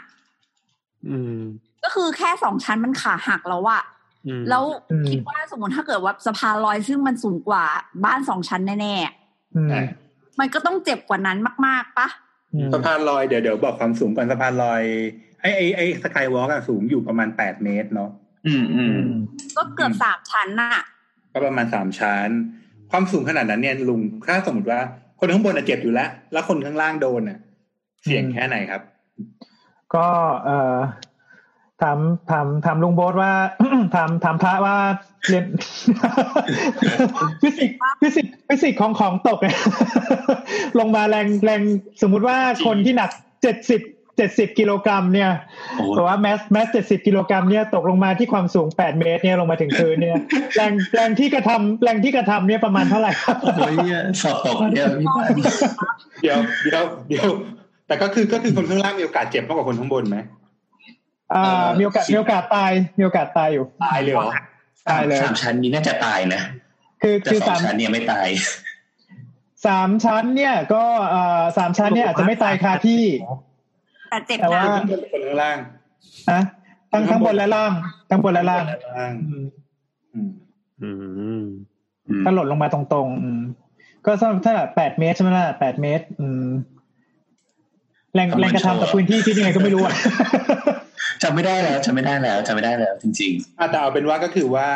ราวกั้นเนี่ยอยู่ให้ห่างไว้ ๆ ก็ก็คือจับจับได้ แต่ว่าถ้าเกิดเริ่มรู้สึกว่ามีแบบมีแรงดันมาข้างหลัง คนดัน แล้วอะ ข้างหลังเรา เออ ก็ก็ก็ต้องเตือนเตือนเขาแล้วว่าอย่า ในด้าน อหย่าลัง ดีกว่า อะไรอย่างนี้ เอ ก็ อ เออก็ก็เอาเป็นว่าคือถ้าในทางทางฉุกเฉินหรือว่าทางสัญญกรรมเนี่ยบอกว่า ถ้าหล่นลงมาที่ความสูงมากกว่าสามเมตร เนี่ยก็ถือเป็นเอ่อ high risk mechanism of injury very very high risk เลย ก็คือเป็นสีแดงเลยแล้ว เออใช่ อ๋อ นี่นี่นี่ตั้งแปดเมตรใช่ไหมอันนี้แบบอันนี้เกินสามเมตรเองนะ แปดเมตรก็ตายเลย เดี๋ยวนะเมื่อกี้ลุงพูดว่าสามเมตรเหรอไม่ใช่สามชั้นเหรอ สามเมตร โอ้ ถ้าถ้าหากว่าเด็กเนี่ยเอาเกินสามเท่าสามเท่าของความสูงของเด็ก คือคืออย่างนี้ต้องอธิบายก่อนว่าบ้านอ่ะบ้านบ้านโดยส่วนมากเนี่ยมันจะไม่สูงมาก อืม บ้านแบบบ้านสองชั้นอะไรเงี้ยสามชั้นเนี่ย ชั้นหนึ่งมันก็จะประมาณแบบ รวมคานรวมพื้นก็แบบอ่ะประมาณสามเมตรสองอะไรเงี้ยก็จะ อ่าฮะ จะไม่ต่างกับที่ลุงปั้นพูดมากอะไรเงี้ย ก็คือกระโดดจากชั้นสองนั่นเองใช่ไหม กระโดดจากสอนก็ อาจจะได้ ถ้าเป็นบ้านเก่าๆหน่อยก็จะแบบสองเมตรแปดอะไรเงี้ย ก็ก็ถือว่าความเสี่ยงสูง แต่ก็ยังแบบยังยังไม่ค่อยมากถ้าบอกว่าโดดจากชั้นอยากโดดจากแค่ชั้นสองหรืออะไรเงี้ย เออ ประมาณ แต่ สาม ถ้าเกิ เม ด ตร ชั้เนี่นย สามแล้วก็ แล้วแบบชั้นสามเนี่ยก็อืมถ้าแบบหกเมตรเนี่ยก็คือคือคือแย่ละแล้วอยู่ที่ว่าเอ่อเอาเอาเอาอะไรลงด้วยคือถ้าเอาหัวลงก็ไม่น่าจะรอด เพราะว่าเพราะว่า ด้วย เพราะว่าอยู่ที่ถ้าถ้าหัวเนี่ยก็ลงมาตั้งแต่กระโหลกแตกใช่ไหมเอ่อกระดูกคอยุบยังไม่ถึงรวมอย่างอย่างอื่นอีกนะถ้าสมมติว่าเอา เอาขาลงใช่ไหมก็จะมีเอ่อกระดูกส้นเท้าแตกที่มันจะส่งแรงแนวดิ่งขึ้นไปถึงกระดูกสันหลังก็อาจจะมีกระดูกสันหลังยุบ อืม เชี่ย แค่คิดก็น่ากลัวแล้ว ยังไม่นับ เพราะฉะ คินั้ดน ถึง ราว ภาพ กั้ ใน น บา เนี่ย กีอ่ะ อืม เฮ้ยบากีมันโดดมาจากตึกสิบชั้นยังไม่ตายเลย ไม่หมายถึงว่าบากีไปที่เวลามันแบบเตะแฟนอะไรแข็งๆแล้วแบบกระดูกมันจะ ทะลุออกมา สลายอ่ะเออ เออเออบากีคือประตูเรื่องหนึ่งนะครับแค่นั้นไม่มีอะไร นี่นี่เราว่ายังไม่นับกรณีที่ลงมาแล้วเจออะไรด้วยนะ ใช่ใช่ใช่ อืม อ่ะเรากลับมาที่เรื่องของการควบคุมฝูงชน ยังไม่จบยังยังมี จบ ยังมี อีก ป เหรอระเด็นยัง อืม มีประเด็นเรื่องนี้ด้วย ประเด็นเรื่อง บากี เออไม่ใช่เรื่องการหนี อืม คือต้องเข้าใจว่าการอยู่บนสกายวอล์กหรือแบบพวกพื้นที่ อ่า แบบเนี้ย ที่ มันจะมี จำกัด บันได จำกัดกว่าถนน ใช่มันจะมีบันได มันไม่ใช่พื้นที่โล่งอ่ะพอไม่ใช่พื้นที่โล่งเนี่ย เวลาที่เกิดเหตุฉุกเฉินน่ะ มันเหยียบ อืม เออ มันจะเหยียบกัน อืม เออ นั่นแหละ อันเนี้ย หรือว่าจะกระโดดลงมาก็ไม่ได้อีกอะ คิดว่า อืมอืม ถ้าเกิดจะวิ่งลงบันไดอะก็ดันกันคนข้างหน้าก็แบบมีสิทธิ์ผลักผลักผลักกัน แล้วก็แบบเหยียบกันตรงบันไดอะไรเงี้ยอันนี้ก็เป็นความเสี่ยงอีกอัน มันมีโอกาสที่แบบว่าไปรวมกันเยอะๆ แล้วก็ถล่มเพิ่มป่ะ ถ้าสมมติว่ามีตรงตรงไหนสักตรงหนึ่งมันถล่มไปแล้ว อืมคือของพวกนี้เข้าใจว่ามันต้องดูแต่ละชิ้นนะครับ เพราะว่าส่วนมากอะถ้าเป็นโครงสร้างสกายวอล์กอะไรเงี้ยเห็นเขาแบบส่วนมากมันไม่ได้หล่อเป็นชิ้นเดียวกันไงมันเหมือนเป็นวางเป็นบล็อกเป็นบล็อกเป็นบล็อก อ่า คือสมมติว่า มันถล่มชิ้นเดียว มันก็คืออาจจะแบบสิบเอ็ดเมตรอะไรเงี้ยก็คือสิบเอ็ดเมตรนะนะก็คือถล่ม ก็คือระหว่างตอมอสองอันถล่ม ใช่ใช่มันจะไม่ค่อยแบบหล่อเป็นชิ้นเดียว ดังนั้นมันจะไม่เกิดการแบบ เหมือนเวลา Domino เราดู เออ เวลาเราดูหนังฝรั่งที่สะพานแขวนถล่มมาแล้วตึ้งตึ้งตึ้งตึ้งตึ้งตึ้งเนี่ยเออ อ่าเพิ่งเพิ่งดู Final Destination ตอนที่สะพานถล่มพอดีเลย เออเออใช่มันจะไม่ได้เกิดเหตุการณ์อย่างนั้น อืม ก็ประมาณประมาณนี้นะเท่าเท่าที่คิดเร็ว ไม่ อืม จะบอกว่าเมื่อกี้เราพูดถึงการเหยียบกันแล้ว แต่ว่าเราพูดในแนวราบเนาะพอประเด็นที่พระพูดมาก็เลย เออ ถ้าสมมติว่าเหยียบกันแนวบันไดอ่ะมันมีเหยียบแล้วก็กลิ้งลงด้วยนะ ใช่ใช่ ใช่ยิ่งถ้ามีมวลเยอะแบบลุงกอล์ฟเงี้ยก็ทับคนอื่นไปหมด ๆ แล้วแล้วไหนจะเป็นมวลชนที่อยู่ตรงอออยู่ตรงหน้าบันไดอ่ะคิดออกปะมัน เวลามันเกิดเหตุฉุกเฉินมันไม่ได้แค่วิ่งไปแล้วมันจะเจอทางโล่งอะมันก็วิ่งเข้าไปเจอมวลชนมันก็ทับทับทับทับทับทับทับนี่อาจจะได้เป็นบอดี้เซิร์ฟ ซึ่งซึ่งน่ากลัวใช่ไหมอันนี้คือคือยังไงก็น่ากลัวมาก ก็ ก็ที่ คนเหยียบ การเหยียบแน ค วน เห รา ยี บ ยบกันเยอะๆอะก็คนเหยียบกันเยอะๆก็ก็น่ากลัวอยู่ดีกว่า เห็นด้วย เออ อืม นั่นแหละประมาณนี้ ก็ก็อย่างที่พระเตือนก็คือ ลงมาแนวราบ เออล เออ งมาแนวราบดีกว่า ถ้าจะชุมนุมก็ไปชุมนุมข้างล่างอะไรเงี้ยมันดีกว่า เป็นมีมีลานมีอะไรอย่างเงี้ยให้เรียบร้อยดีกว่าเนาะ อืมเวลาหนีมันก็หนีได้อะไรเงี้ย อืมอ่ะกลับมาที่อุบัติเหตุที่เกิดจากการควบคุมม็อบ ควบคุมฝูงชน เอาโทษโทษทีควบคุมฝูงชน จริงๆมันก็ไม่ใช่อุบัติเหตุนะ อ่าอ่าผลผล หรือเปล่า ผลตอบเนี่ย อุบัติเหตุหรือเปล่า มันคือ ก็บอกว่าการเป็นมันเป็นมันเป็นการบาดเจ็บจากจากการควบคุมฝูงชนของเจ้าหน้าที่ อืม การควบคุมฝูงช เกิ น ดอะไร งั้นเราเริ่มจากเบาเบาสุดเลยก่อนแล้วกัน เราเจอไปแล้วบ้างนะ เอ่อลำโพงลำโพง ลำโพงใช่ไหม ลำโพงที่ที่เป็นไอช็อคไออะไรเขาเรียกช็อคเวฟป่ะ มันเป็นยังไงนะ คือมันเป็นลำโพงที่ใช้เสียงขึ้นความถี่เฉพาะ อ๋อ แล้วไปยิงเสียงลือ อย่างเงี้ยเหรอ ใช่ใช่เหมือนนกหวีดอะ ทำให้เราทำให้เราแบบว่าสตันไปไม่ค่อยได้ยินบริเวณอื่น ประมาณนั้น อืม อืม อ่ะหมอหูมีความมีความเห็นว่าไงบ้างครับ นี่ครับถาม ENT ครับ ความเห็นหอหูใช่ไหม ครับ คือต้องดูว่าปริมาณความดังที่เขาใช้อ่ะมันปริมาณดังแค่ไหน แล้วก็ปริมาณระยะเวลาที่เขาใส่ที่เขาปล่อยมาเนี่ย มันมากแค่ไหนอืม แต่ว่าสมมติถ้าเป็นเสียงแบบเนี้ย คนที่อยู่เป็นแบบเจ้าหน้าที่เองก็จะโดนไปด้วยปะ เขาอาจจะ ไม่โดน ใส่ ไม่โดน ป้องกัน เฮ้ยเขาเขาก็ใส่ protection ดิ อืม ไม่มันมันเป็นคลื่นที่ยิง คือคิดถึงลำโพงที่ที่มันบีมได้อ่ะ มันบีมไปข้างหน้าอย่างเดียว อืมคือมันเป็นมันเป็นมันคือคลื่นเสียงเนี่ยมันมันเหมือนเราพูดเนอะเราพูดด้านหน้าข้างหลังก็ไม่ได้ยินอย่างเงี้ย อืมเพราะฉะ แต่ นั้น มันก็ต้องได้ยินป้าคือหมายถึงว่า แต่ใช่ใช่ไง แต่ว่ามันมันด้วยพลังงานที่ไม่เท่ากัน อืม ใช่ รวมถึง แต่แต่ อาจจะใช้เครื่องชุเครื่องแบบป้องกันใส่เฮดโฟนอยู่อย่างเงี้ยเขาก็ไม่ได้ยินข้างนอก แต่ลองลองคิดถึงไอไอจานดาวเทียมอ่ะ อืม เราเข้าใจแต่ประเด็นก็คือว่า แต่ สิ่งที่อยู่ตรงกลางมันคืออากาศไง ะ คือการการที่เขาใส่ protection อะโอเค โอเค เราเก็ตเลย อ่า แต่ อ่า โดยโดย มัน ทั่ว ไม่ ไป นั่นเลยเหรอใช่ไหม แต่แต่วันนั้นน่ะ ที่ดูที่ดูที่เขาที่เขาเข้าควบคุมอ่ะ วันศุกร์อ่ะตำรวจที่อยู่ในแนวหน้าก็ไม่ได้ใส่กันนะ มีแค่แบบหน้ากากแล้วก็มีอี ไม่ไม่ไม่เขาเขาไม่ได้ คือว่าเขาไม่ได้ไม่ได้ใส่เป็นออนเอียไง แต่ว่ามันมีมัน ใส่ มี อะ ตัว ไร อุดหู ข้างใน นะ ปะที่อุดหูข้างในไม่รู้ ไม่ไม่งั้นถ้าเขาใส่อุดหูแล้วเขาจะสั่งยังไงอะ เขา ก็เราหูฟังไงก็เป็นหูฟังไง ก็เป็นหูฟังด้วยอุดหูด้วย คือเป็นอินเดีย อืม อืม โอ้ยไฮโซอ่ะ BNK มีไม่ครบเลยอ่ะ เอ้าใช้ AirPod Pro ไง AirPod Pro AirPod Pro มีลดเหลือเท่าไหร่นะ แต่จริงๆอ่ะก็อย่างที่เราจะบอกแหละก็คือมันขึ้นอยู่กับความดังก็คือพลังงานที่เขาส่งมา อืม เนาะแล้วก็อ่าระยะเวลา อืมที่ที่ที่ ที่เขาที่เขายิงคลื่นออกมา ใช่คือถ้ายิ่งความดังสูงหรือว่ายิ่งระยะเวลานานก็จะส่งผลก่ออ่าระบบประสาทการได้ยินได้ แต่โดยส่วนใหญ่เนี่ย ถ้าโดนเป็นระยะเฉียบพลันอย่างเงี้ยมันก็จะไม่ได้ไม่ได้ไม่ได้อาจจะไม่ได้เกิดเอฟเฟกต์อะไรมาก ก็อาจจะวีไปประมาณสองสามวันอะไรแบบเนี้ยแบบพูดง่ายๆเหมือนเราไป เราไปนั่งอยู่หน้าลำโพงงานวัดอย่างเงี้ย อืมใช่ไหมครับพระ อะไร ครับผม เนี่ย ไม่รู้มาเป็นมาเป็นดีเจอยู่ โอเค เออเป็นดีเจพูดว่าไปไปไปไป ถ้าเราไปอยู่ ไม่ใช่ หน้าลำโพงงาน ครับ เคยเคยทุกไม่รู้ว่าทุกคนเคยไปอยู่อารมณ์ประมาณอย่างนั้นหรือเปล่าที่มันจะสักพัก อ่า แล้วมันก็แบบ หน้าลำโพงใช่ไหม โอ้โหมันดับไปแป๊บหนึ่งอย่างนั้นอะ เออไม่ไม่ไม่เคยเลยอะเป็นคนที่เป็นคนที่แบบ พอใกล้ๆมากๆอ่ะ มันมันจะรู้สึกการปวดหูอ่ะ ก็เลยจะไม่เคยเข้าไปใกล้ตรงนั้นเลย จริงๆจะบอกว่าหูมันก็มีกลไกปกปกป้องของมันเองด้วยการที่สมมุติมันเกิดได้รับอ่าความดังที่มันมีปริมาณหนักแล้วเนี่ย มันจะปวด มันจะเริ่มเปลี่ยนไอ้สัญญาณเสียงเป็นความปวดแทนก็จะคนก็อาจจะหนีออกมาก่อน ที่จะมีผลกระทบต่อหูได้ คือมันมันหนีคือพอมันรวมกันอยู่เยอะๆมันมันก็จะมีปัญหาว่ามันหนีไม่ได้ อ่าก็ก็ช่วยช่วยไม่ได้ อ่ะผมผมผมค้นให้แล้ว คืออุปกรณ์ชิ้นเนี้ยเราเรียกว่า long range acoustic device หรือว่าเอ่อ sound cannon ยุความดังอยู่ที่ร้อยหกสิบเดซิเบล อืม โห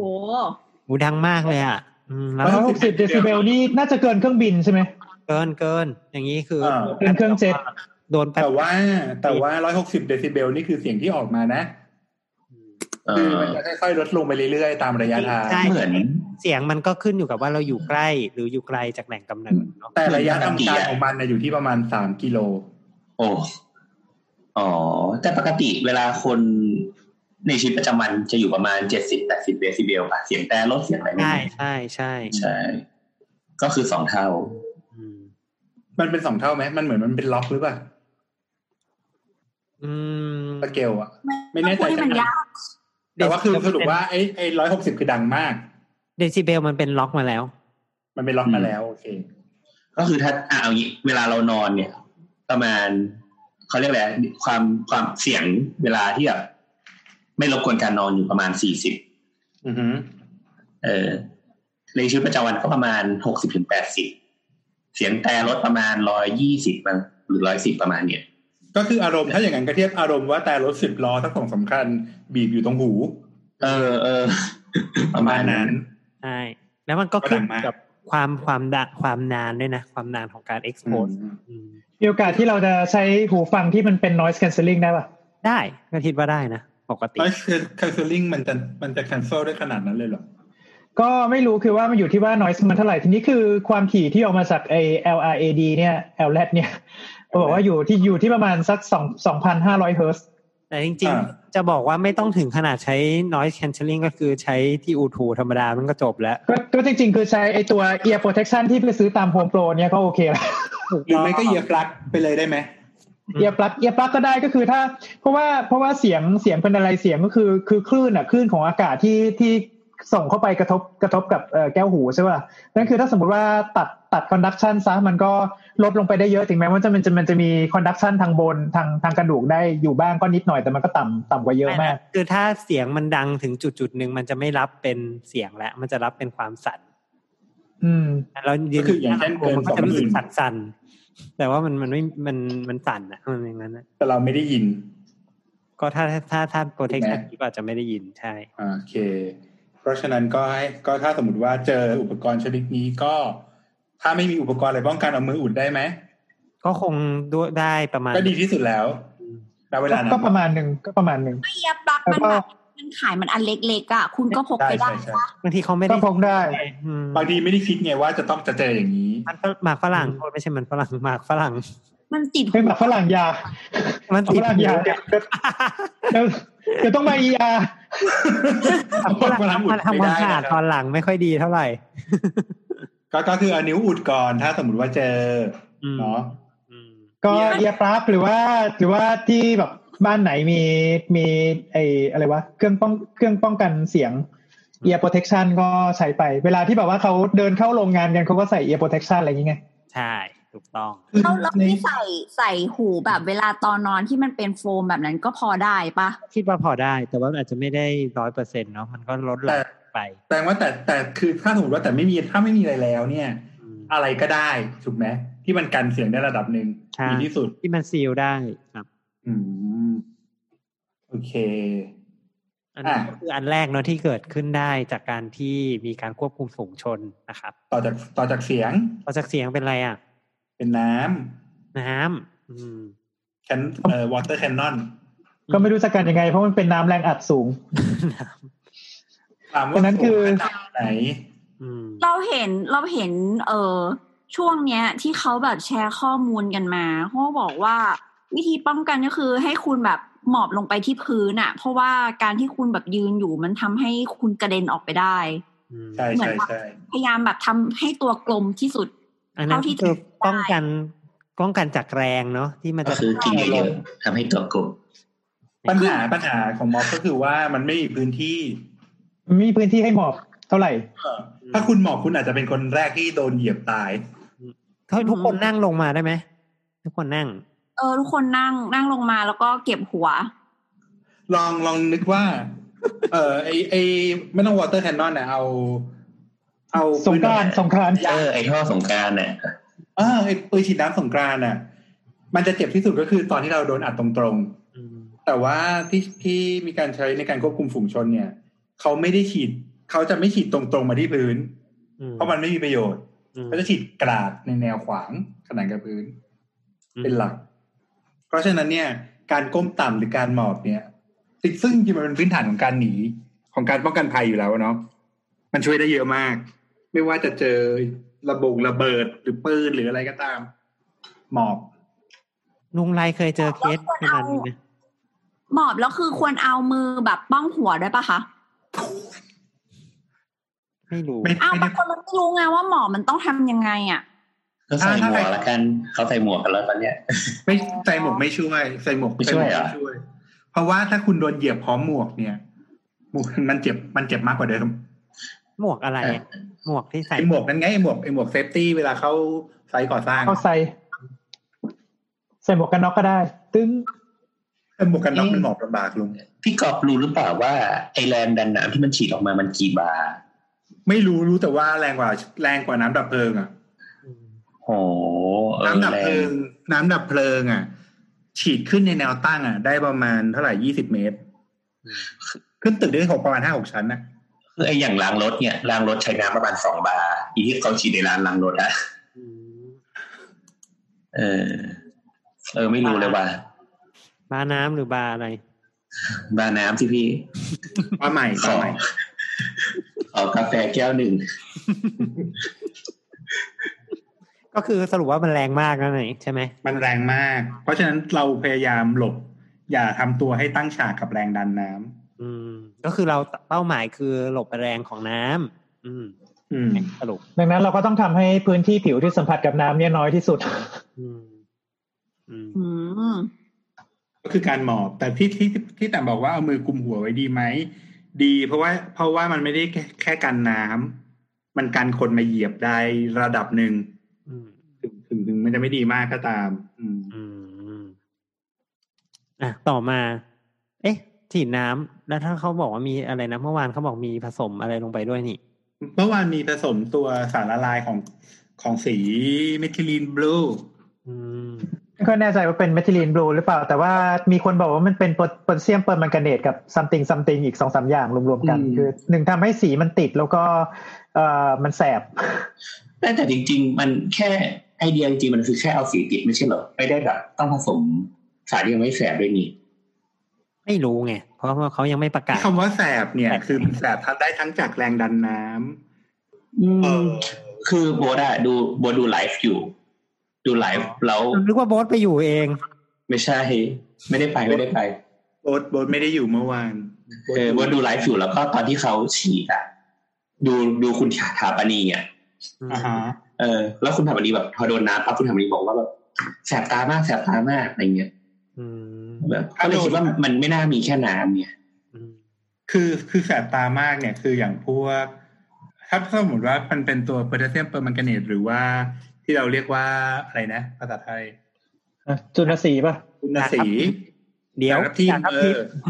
ด่างทับทิ เอ ม อดังทัพทีมดังทัพทีม ม ด่างทับทิมมันมีฤทธิ์ระคายเคืองนิดหน่อยฆ่าเชื้อด้วย อืม มันก็แสบตานะ มันก็แสบๆตาอยู่อืม เออมันแสบตาได้ แล้วแล้วแล้วเขาเอาเขาเอาไอ้สิ่งนั้นมาใส่ทำไมอ่ะ ให้สีมันติด หรอ แต่ว่าดาบทับทิมมันไม่ได้ทำให้สีติดนี่ อาจจะอยากล้างผักไงเคยได้ยินนะเวลา อ่าแต่ถ้าทิมฆ่าเชื้อได้อาจจะแบบว่า คือคือการทำให้สีติดอ่ะ ถ้าใช้สารตัวเดียวอาจจะไม่ช่วย มันก็เลยต้องใช้เป็นเขาเรียกว่าโคโซเวนเนาะ อืม ปกติด่างทับ เออ ทิมใช้อะไรบ้างในทางการแพทย์นะ ฆ่าเชื้อ ฆ่าเชื้อโรคนะ ล้างล้างแผลอะไรอย่างงี้ว่าเด็ก ฆ่าเชื้อภายนอก อืม อืม แต่ถ้าถ้าถ้าถ้าหลังๆมันแทบไม่ถูกใช้เลยนะ เออหลังๆไม่เคย ไม่เคยเห็นมาตั้งนาน หลังๆคนเวลาถ้าคนมาซื้อยาที่ร้านเอาดักน้ำพิมพ์คือ ไปอาบน้ำเวลาเป็นอิสุกอิสัย อืม ผสมน้ำอาบ อืม ในยุคที่น้ำมันไม่สะ ก็ อาดอะ ก็ฆ่าเชื้อภายนอกนั่นเอง อืม เมื่อกี้เมื่อกี้โบทถามว่าแรงดันเท่าไหร่ใช่ไหมแรงดันของวอเตอร์แคนนอนสูงสุดนะ สูงสุดอยู่ประมาณสามพันบาร์ อืม แต่ว่าแต่ว่าแต่ว่าไม่ ตามพัน เขา บา จะ ท ไม่ใช้สูง เท สุด ใส่ อืม เพราะสามพันบาร์นี่ทะลุอะ เลยนะ อืม เออ มันใช้ไม่ได้อยู่แล้ว แรงดันสายยางรับไม่ได้อ่ะ อืม อืม น่าจะหลักร้อย โอเค กลับมาที่ด่างครับทีม แต่ครับทีม ทีนี้ถ้าหลังครับทีมอย่างเดียวมันไม่ค่อยอันตรายใช่ไหม อืม ทีนี้เขาก็ตะกี้ที่ลุงก๊อฟบอกว่าเขามีการใส่สีลงไปใช่ไหมเพื่อให้ เขาเขาเชื่อว่าใช่ใช่เขาเชื่อว่าเป็นเมทิลีน แท็กคนที่ เอ่อที่ที่เพื่อจะแท็กคนว่าคุณ แต่คนที่ไปม็อบ อะไรเงี้ย อืม อืม ทีนี้ไอ้สีที่เขาใช้นี่คือเมทิลีนบลูนะที่เขาบอกกันมาอืม ที่เขาเชื่อกันว่านั้นมันเป็นเมทิลีนบลู อืม ทีนี้ ประเด็นประเด็นก็คือว่าอย่างนี้ค่ะ ถ้าถ้าในถ้าในฮ่องกงอ่ะเขาใช้ไอ้ตัวนี้ แต่ว่าณวันนี้เลยตอนเที่ยงที่แบบตำรวจแถลงอ่ะ อืมอืม เขาก็บอกว่ายังบอกไม่ได้ว่ามันคืออะไรต้องรอให้ผู้เชี่ยวชาญมาบอกอีกที เดี๋ยว อะไรวะ ทำไมตำรวจบอกไม่ได้ก็ตำรวจซื้อเอง เอองง ใช่เรางงๆมาก อันอันนี้แบบเราเป็นเป็นคำชี้แจงจากตำรวจที่เข้าใจไม่ได้อะ อืม ใคร งง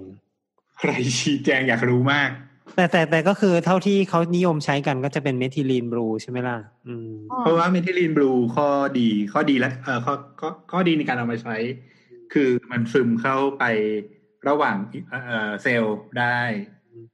คือเราว่าที่เขาลงเลือกมาแล้ว คือส่วนหนึ่งคือมันจะต้องไม่ไม่ใช่เป็นสารพิษประมาณหนึ่ง อืม แต่มันเป็นสีและติดอะไรประมาณ แล้วก็มันก็จะต้องล้างยาก อืม บางยาก อืม เมื่อวานเมื่อวานเห็นลุงม่อนคุยว่า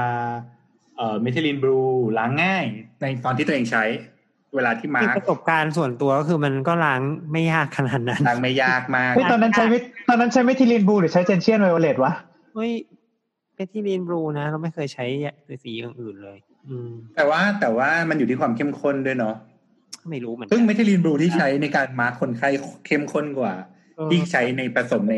แต่ น้ำ ความรู้สึกว่ามันก็ถูถูถูถูถูสักพักมันก็หลุดอยู่ดีอะไรประมาณ คือถ้าสงสัยว่าเจนเชียนไวโอเลตคืออะไรเคยเคยยาทาปากม่วงอ่ะ ยาม่วงครับ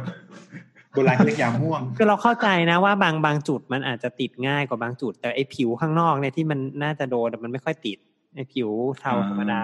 อืม แต่ว่ามันอาจจะมีผิวบางจุดที่มันติดง่าย เช่นในปากหรืออะไรประมาณอย่างนั้น ผิวบาง เพราะมันเป็น ๆกันง่ายเนื้อเยื่ มั อน เป็นมันเป็นความเข้มข้นที่แบบว่า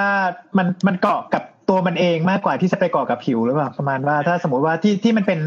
สำหรับสำหรับใช้มาร์กมาร์กจุดที่จะผ่าอะไรเงี้ย ใช่ คือคือคือประเด็นก็คือจริงก็คือปกติเนี่ยไอ้สีอันเนี้ยครับ ก็เพิ่มนี่คือเนื่องจากมันเป็นสารที่มันค่อนข้างจะเซฟอะเพราะฉะนั้นก็อ่าเอามาใช้ในการผ่าตัดได้โดยมากก็คือใช้มาร์กแหละมาร์กจุดที่จะผ่าตัด หรือไม่ก็ฉีดลงไปว่าจะผ่าอีกตรงนี้นะ แล้วก็กรีดลงไปเพื่อที่จะให้เห็นว่าโอเค เราทำไปถึงจุดนั้นแล้วอะไรประมาณอย่างนั้น อืม ในในในทางแลบปกติแล้วก็ใช้ย้อมสีเซลล์ ดู อืม ว่าติดเชื้อเป็นเชื้อแบบไหน อะไรพวกนี้ อืม ติดทนแค่ไหนก็จริง ๆ ก็มันไม่ได้ติดทนหรอกมันซึมเร็วแค่นั้นเอง มันซึมเข้าไปได้ไม่ได้ซึมเร็วด้วย อืม มัน เอ๊ะ ซึม เมทิลีนบลูนี่ใช้ใช้ยอมเชื้อทีบีเปล่าวะ ใช่ครับผม ใช่ไหมใช่ใช้ใช้ใช้เป็นใช้เป็นไอ้นี่ อืม ใช้ ฮะ เป็นแอซิดบลูแอซิดบลู เอ่อแอซิดฟาสเตน ใช่ คืออะไร ใช้ทำส ไม่ เต เข้า ท ใจเลย อ่ะคือปกติ อะไร เนี่ย เวลาที่เราย้อมเชื้อมันจะมีสี คือเอางี้เดี๋ยวก่อนเดี๋ยวเดี๋ยวจะงงคือคุณผู้ฟังก็คือว่ามันอะเชื้อเนี่ยมันบางตัวเนี่ยมันไม่มีสีไงเชื้อโรคอะบางทีมันไม่มีสีเอาไปส่องกล้อง ไม่ชัดอืม มันก็จะเห็นใสๆเอ๊ะไม่รู้อะไรอะไรประมาณเนี้ยเพราะฉะนั้นเนี่ย งั้นก่อนจะให้เห็นชัดๆ เราก็จะต้องย้อมสี ใช่เราก็จะเอาสีไปเทลงมัน เพื่อจะมาร์กว่าโอเคหน้าตารูปร่างมันเป็นอย่างนี้ หรือว่า สี แล้วตัวเนี้ยมันติดสีนี้แต่ไม่ติดสีนี้อย่างนี้เป็นต้น อืม สีหลักๆก็คือน้ำเงินกับแดง อืม อืม ประมาณนั้นแถวๆนั้น อืม ก็ โอเค ถ้าสมมติว่า จบจบจบ ไม่ใช่ครับสมมติว่าย้อมสีน้ำเงินแล้วล้างออกแล้วล้างไม่ออกก็โอเค ติดสีน้ำเงินทีนี้วิทิลีนบลูก็เป็นตัวหนึ่งที่เอามาใช้ อ่า ก็คือมันติดกระเซลล์อะได้นานได้แน่น อืม ในระดับหนึ่ง ในระดับหนึ่งใช่ เพราะฉะนั้นมันก็ แต่ เล ว่าย หมอประวินบอกว่ามันล้างออกง่ายนี่ นี่นก็คือนี่นี่คือประสบการณ์ส่วนตัว อาจจะไม่แอพพลายกับบริเวณอื่น เพราะว่าบ ริเวณ บริเวณที่ใช้คือบริเวณผิวธรรมดาผิวข้างนอกเนี่ยผิวที่เป็นเนื้อผิวเนื้อเราอ่ะอืม ทีนี้มันอยู่ที่ความเข้มข้น ซึ่งเราก็คิดว่ามันอาจจะเกี่ยวข้องกับหลายปัจจัยอืมแล้ว อยู่ ก็ ที่สภาพเซลล์ของคน ใช่ คนที่โดน ใช่ ระยะเวลา ใช่อืม แล้วเวลา โอ ล้างออกนี้ใช้อะไรล้างออกอะ เคเราก็ น้ำสบู่ ธรรมดานะล้างน้ำธรรมดา อืม ละลายในน้ น้ำ ำ ห ได้ รือ ดี ว่าน้ำล้าง น้ำน้ำธรรมดา น้ำน้ำ จริงๆมันละลายละลายได้ดีขึ้นถ้าน้ำเป็นกรด อืม อืม อืมถ้าน้ำเป็นกรดนิดนึงมันจะละลายดีขึ้น ถ้าเป็นกรดเอ่อถ้าเป็นกรดอ่อนๆ ก็คือปกติเนี่ยที่ที่เขา recommend ว่าใช้ใช้อะไรใช้เป็นแอซิดแอลกอฮอล์คือแอลกอฮอล์ที่มีฤทธิ์เป็นกรดหน่อยๆ แล้วก็อาจจะใช้เป็นพวกพวกบลีชก็คือสารฟอกขาว ซึ่งมันมีเป็นฤทธิ์ฤทธิ์เป็นกรดอ่อนๆ แต่ทีนี้คือไอ้พวกเนี้ยเขาใช้ซักผ้าไว้ เวลาที่เมทิลีนบูมมันเปื้อนเปื้อนเสื้อ ไม่ได้ไม่ได้เอามาล้างที่ผิว ก็เลยมีคนแนะนำว่าให้ใช้วิตามินซี อืม แล้วก็น้ำส้มสายชู อืม เอ่อแต่ว่าไม่ต้องเอาวิตามินซีก็ได้น้ำ เรา ส้มสาม ย อง ชูก็ ว่า ได้ เรามองว่าผิวอะมันอาจจะไม่ได้ติดมากนะแต่มันน่าจะติดเสื้อเยอะ อ่ะ อื ถู ม ก เป็นไม่ได้ ติด มัน เสื้อ มันน่าจะติดเสื้อมากกว่า อืม คือผิวเนี่ยมันก็จะเห็นอาจจะเห็นเป็นคราบ อืม ๆประมาณสามวันก็หมดแล้ว อืม ที่ใครออกถ้าอาบน้ำนะ ใช่เห็นด้วยข้างๆมันก็ อืม เตือนไปหมดแหละอืม แต่ถ้าอย่างประวินที่ไม่ค่อยชอบอาบน้ำก็อาจจะนานหน่อย เออใช่ เดี๋ยวเดียว อัน นะ นี้ อันนี้ต้องย้ำอีกครั้งว่าบลีชก็คือสารฟอกขาว อืม ยกตัว ห้าม อย่าง เอา ก็ มา ได้ ทาผิวนะคะ ใช่อืม ผิวจะแหกเอานะคะ อืมบลีชก็คือฐานฟ ไฮ อก เตอร์พูดไปเถอะ ไฮเตอร์ ไฮเตอร์ไฮเตอร์ ไฮเตอร์ที่ย่อ ไฮเตอร์แล้วก็สารค้างเคียงใกล้ๆกันพวกนี้ โอเค อืม อารมณ์อันนั้นก็คือเรื่องของน้ำที่เขาฉีดใช่ไหมครับ ซึ่งเราไม่รู้ ค จ รับ ริงๆเราก็ไม่รู้นะเขาเพราะเขายังไม่ประกาศจริง ๆ ใช่ไหมว่าเขาเอาอะไรใส่ไปในนั้น ใช่เขายังไม่คอนเฟิร์มว่ามันคืออะไร อืม คือไม่ เขา ได้ ไม่ บอก ประกาศ ว่า ไม่ มัน ใช่ เป็น เขาไม่ค สา อน ร เฟิร์มหรอก ทำไมต้องพูดแทรก โอ้ เออโหเป็น แม่ง สารชนิดไหนอะไรเงี้ย อืม อ่ะทีนี้ต่อต่อต่อจากน้ำใช่ไหมต่อจากน้ำสีเอ้ยเดี๋ยวนะเมื่อกี้น้ำคือแรงกระแทกแล้วก็สีเนาะ อ่าจริงๆ เป็ มัน นน้ำ คือเสียงใช่ไหมเสียง เสียง น้ำแล้วก็สี น้ อ่า ำสี อันต่อมา มีการใช้แสงในการปราบผู้ชุมนุมปะ มี แสง แสงแสงแสงแสงมีมีมีมีมี เอาฟอร์จูเนอร์มาเปิดใส่เงี้ยเหรอ แรงอ่ะ เอาเอาโบสมายืนอย่างเงี้ยเหรอ ใช่ใช่เอาเอาโบสมาแล้วก็สวดไปด้วยไม่ใช่เว้ย ทำไงเขาใช้อะไรอ่ะ สปอตไลท์นี่แหละ ปอดไลท์เนี่ยเหรอ สปอตไลท์แรงสูง ก็หลับตา แต่ว่ามองไม่เห็นใช่ไหมอืม มันร้อนด้วยนะ มันไม่ใช่แสงอย่างเดียว อ๋อแต่มั แต่ น ว่าใช้สปอตไลท์ก็คือ อันนี้คือแบบธรรมดาอยู่แล้ว นี่คือสามัญ อืม ใช้ตอนกลางคืน อืมอ๋อรู้ละเหมือนคล้ายๆ ใช้แบบสปอตไลท์ที่เวลาหนีจากคุกแล้วมันจะมีคนส่องไฟมา อ่าอ่ามันทำให้มันทำให้ฝั่งคนที่อยู่ อืม หน้าแสงอ่ะที่มองแสงอ่ะบลายตาอาตาบอดชั่วคราวก็แสงมันสว่าง ส่วนคนที่อยู่หลังไฟอ่ะก็จะพลางตัวได้ อืม อืม แต่ว่ามันก็เป็นแท็กติคอลแท็กติกธรรมดาของการของของการอะไรพวกเนี้ยอยู่แล้ว ก็ไม่ใช้ไม่เชิงเฉพาะปราบอ่ะ ใช้ในทุกกรณี โอเค สโมกสโมกสโมกสโมกแกรนิต เดี๋ยวก่อน ระเบิดระเบิดควันเหรอ ยังสโมกแล้วเหรออืม อันนี้เริ่มเริ่มเริ่มอัพ แต่ก็เมื่อกี้ อ่ะ เมื่อกี้หันหันไปหาเคมีคอลแล้วนี่ อืม อืม อืม เคมีเข้าไม่ผ่านละเอ้ยเคมีเข้าผ่านเคมีเข้าเพิ่งเริ่ม เคมีคอลคืออะไรครับ เคมีครับ คือการใช้อาวุธทางเคมี อืม แต่ว่าไม่ใช่อาวุธเคมีที่ทำให้เกิดการเสียชีวิต อืม แต่ว่าใช้ใช้ใช้หลักการทางเคมีเข้าช่วย ตัวอย่างหน่อย ก็อย่างเช่นติดสี หรือว่าทำให้เกิดเอ่อควันทำให้เกิดการอะไรนะ การระคายเคือง อืม ยกตัวอย่างเลยได้ไหมว่าคืออะไรสาร เริ่มจากระเบิดควันเนอะระเบิดควันคือเรื่องพื้นพื้นฐานหน่อย ระเบิดควัน แล้ว อืม ระเบิดควันก็คือระเบิดที่ปล่อยแสงและควัน อืม อาจจะปล่อยอาจจะไม่ปล่อยแสงอาจจะปล่อยควันอย่างเดียว อืม ควันไม่ได้มีหน้าที่ทำให้บาดเจ็บ แต่ควันมีหน้าที่ทำให้ตก ควันก็ ใจ ตกใจระคายเคืองนิดหน่อย อ่าเป็นลา เข้าตรงเข้าตาก็เหมือนคิดว่าแบบหมอกหมอกหรือควันอะไรเงี้ย อ่ะเหมือนเหมือนเหมือนใครจุดอะไรอยู่ตรงหน้า อืม จุดทูบ แต่ จุ ว่า ดทูบ หลักๆคือเสียง คือเสียงเสียงตอนที่มันป๊อกแรก เบิดโป๊ะก็ตกใจละเออ อ่ะถ้าคนมันอยู่เยอะๆเนี่ย พอตกใจปุ๊บอะคนจะเริ่มขยับตัวหนี อืม ซึ่งอันนี้แหละคือ คือจังหวะอันตราย เพราะว่าคนหนีอะมันไม่รู้หนีไปทางไหน เพราะระเบิดควันมันเป็นม่านควันด้วยอ่ะ อืม มันจะมีเสียงก่อนไหมระเบิดควัน มีเสียงมีเสียง มีเสียงปุ๊บแล้วก็ ควันค่อยๆขึ้นมา ขึ้นมา อืม ใช่ แต่มัน ก็ ไม่ไม่ได้มีการระเบิดแบบที่เป็นระเบิด ไม่ได้ระเบิดแบบอาวุธระเบิด อืม แต่ก็มีเสียงอยู่ดี อืมโอเค ถ้าใครเล่นเคาน์เตอร์ก็จะชอบใช้ระเบิดควันพวกโปรโปรนะ อืม เออก่อนซุ่มยิง โอเค แล้วก็แต่ว่าแต่ว่าพูดถึงความอันตรายในต่อร่างกายเนี่ยไม่เยอะ อืม ใช้ในทาง อ่า เรียกว่า แสบ อะไรนะครับ แสบตาด้วยไหม แต่ตาเหมือนอยู่หน้าเหมือนอยู่หน้าเผาใบไม้อะ เหมือนเหมือนโดนเหมือนโดนควันทูบหรือว่าโดนอะไรอ่ะมันก็โดนควันอ่ะ เพราะว่าควันมันก็เป็นพาร์ติเคิล ธรรมดาได้ เออ อืม อัพจากระเบิดควันขึ้นมาก็คือแก๊สน้ำตา อืม อันนี้เป็นน่าสนใจ เพราะว่าเราเล่ แก๊สน้ำตาไม่ใช่แก๊ส เออแก๊สน้ำตาเป็นพาร์ติเคิลเป็นคริสตัลไลซ์พาร์ติเคิลอันเล็ก ๆ ที่เอามารวมกับ เอ่อพวกพวกของเหลวที่มันเป็นโซเวนแล้วก็พ่นออกมาเหมือนเป็นเหมือนเป็นควัน หรือบางทีก็ก็ยัดอยู่ในอยู่ในกระสุนคล้าย ๆ แบบอืมเหมือนกระสุนกระสุนอะไรวะกระสุนปืนคออันใหญ่ แล้วกระสุนปืน เออแล้ว เอ็นเอ็น ๆเออกระสุนปืนก็ M M เจ็ดเก้าแล้วก็ยิงไปเสร็จปุ๊บก็ตกแล้วก็โป๊ะก็มาออกมาเป็นควันออกมาเป็นเป็นเป็นพาร์ติเคิลควันระคายเคือง หน้า หน้า ตา ที่ของมันก็ ครับ ฮะ ครับต่อเลยครับ แล้วมันยังไงนะแล้วมัน อ๋อ ส่งผลยังไงต่อร่างกายเหรอถึงเรียกว่าแก๊สน้ำตา น้ำตาไหล ก็หน้าที่ของมันก็คือมันมันก็จะระคายเคืองกับเอ่อเยื่อเมือกทั้งหลายแสบไปหมดตั้งตั้งแต่ตัวตานั้นก็มันก็ทำให้มีแบบอืมน้ำตาไหลอะประมาณว่าอ่าน้ำตาไหลถ้าสูดเข้าไปก็อาจจะหายใจลำบากแสบปากแสบคอแสบจมูกอืม จะเอาออก แต่ว่าเนื่องจากว่า แต่ว่าเนื่องจากพวกเนี้ยมันเป็นมันมันเป็นลักษณะ particle ดังนั้นคือ คือเอ่อตัว particle ภาษาไทยเรียกว่าอะไรวะ อนุภาคตัว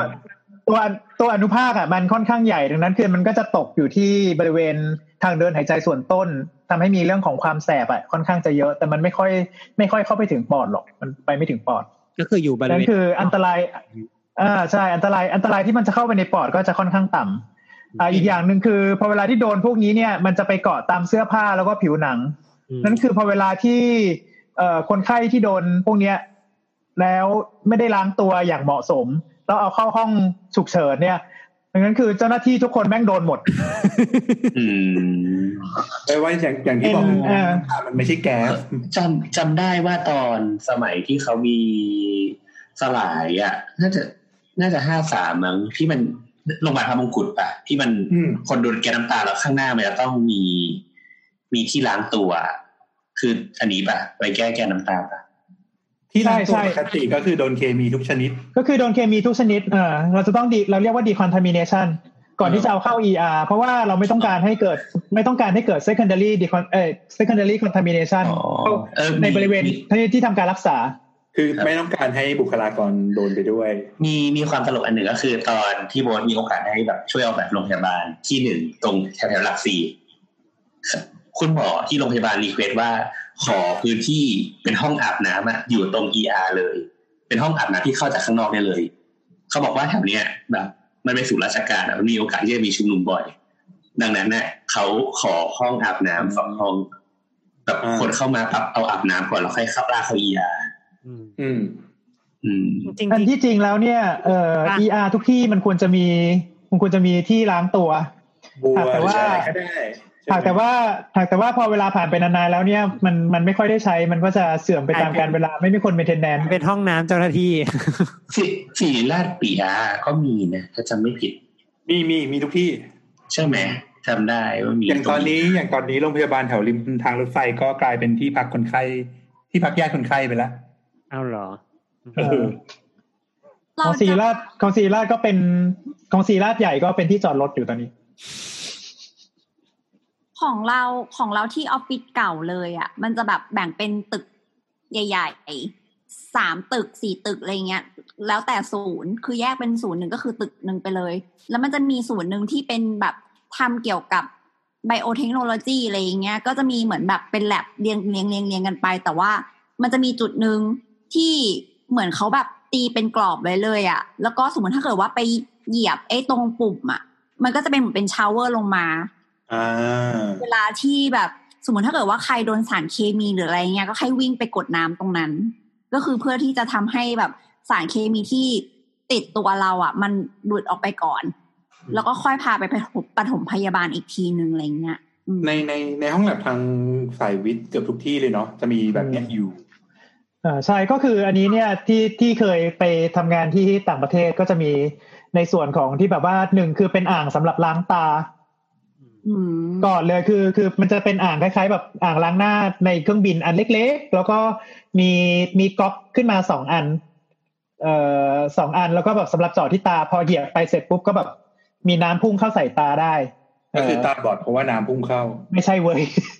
พุ่งพุ่งแบบไม่แรงดิ แล้วก็มีอีกส่วนหนึ่งที่เป็นคันโยกสำหรับดึงแล้วก็แล้วก็อ่า เป็น shower เป็น ใช่ไหม เป็นชาวเวอร์ใช่ลงมา ก็พวกพวกแลบอย่างพวกแลบฟิสิโอแลบเคมีแลบทุกแลบแลบทุกอย่างที่ที่ได้มาตรฐานจะต้องมีนะจะต้องมี เพราะว่ามันเป็นหนึ่งในในในเรื่องของเอ่ออะไรอะ ค่ะ Safety occupational health and safety อืม แลบที่มีสารเคมีแลบที่มีแก๊สแลบที่มีเชื้อ อืม แต่ถ้ามีเชื้ออาจจะมีพิเศษหน่อย ทีนี้ อืม เราถามลุงไรก่อนสมมุติว่าเรายังไปไม่ถึงชาวเวอร์ เราทำอะไรได้ก่อนไหม สมมุติว่าเราโดนพวกนี้เคมีคอลเวพอน น้ำจ้าน้ สมมุติว่าเรามีน้ำอยู่ขวดหนึ่งเนี่ยครับ ำ ทำยังไงอะ แค่ขวดเดียวอะเราจะเลือกใช้กับอะไรก่อน เลือกใช้กับตาก่อน ล้างล้างยังไงครับล้าง ก็ต้องเปิดให้น้ำไหลอะครับเอ่อจะว่ายังไงดีล่ะ ก็คือเอ่อเปิดเปิดขวดใช่ไหม แล้วก็แบบว่า เอียงหน้าแล้วก็ปล่อยปล่อยน้ำไหลไหลผ่านตาไปเยอะ อืม ๆ อย่าอย่าอย่าเทแล้วก็ถูถูถูถูถูถูเพราะว่ามันเป็นมันเป็นคริสตัลพวกนี้มันสามารถที่จะทำให้เกิดเอ่อกระจกตาถลอกได้ อื อื ม ม หลอกเลยเหรอ เหมือนเหมือนเมื่อวานอ่านที่เขาบอกอ่านในน่าจะในทวิตเตอร์มันเขาบอกว่าวิธีการแบบ จัดการเมื่อเวลาแบบเกิดแบบโดนยิงแก๊สน้ำตา ก็มีคนบอกว่า ก็คือให้ล้างตาแบบที่ลุงไรบอกอะแล้วก็แบบให้ปล่อยน้ำผ่านเฉยๆไม่ต้องไม่ต้องลูบหน้า อ่า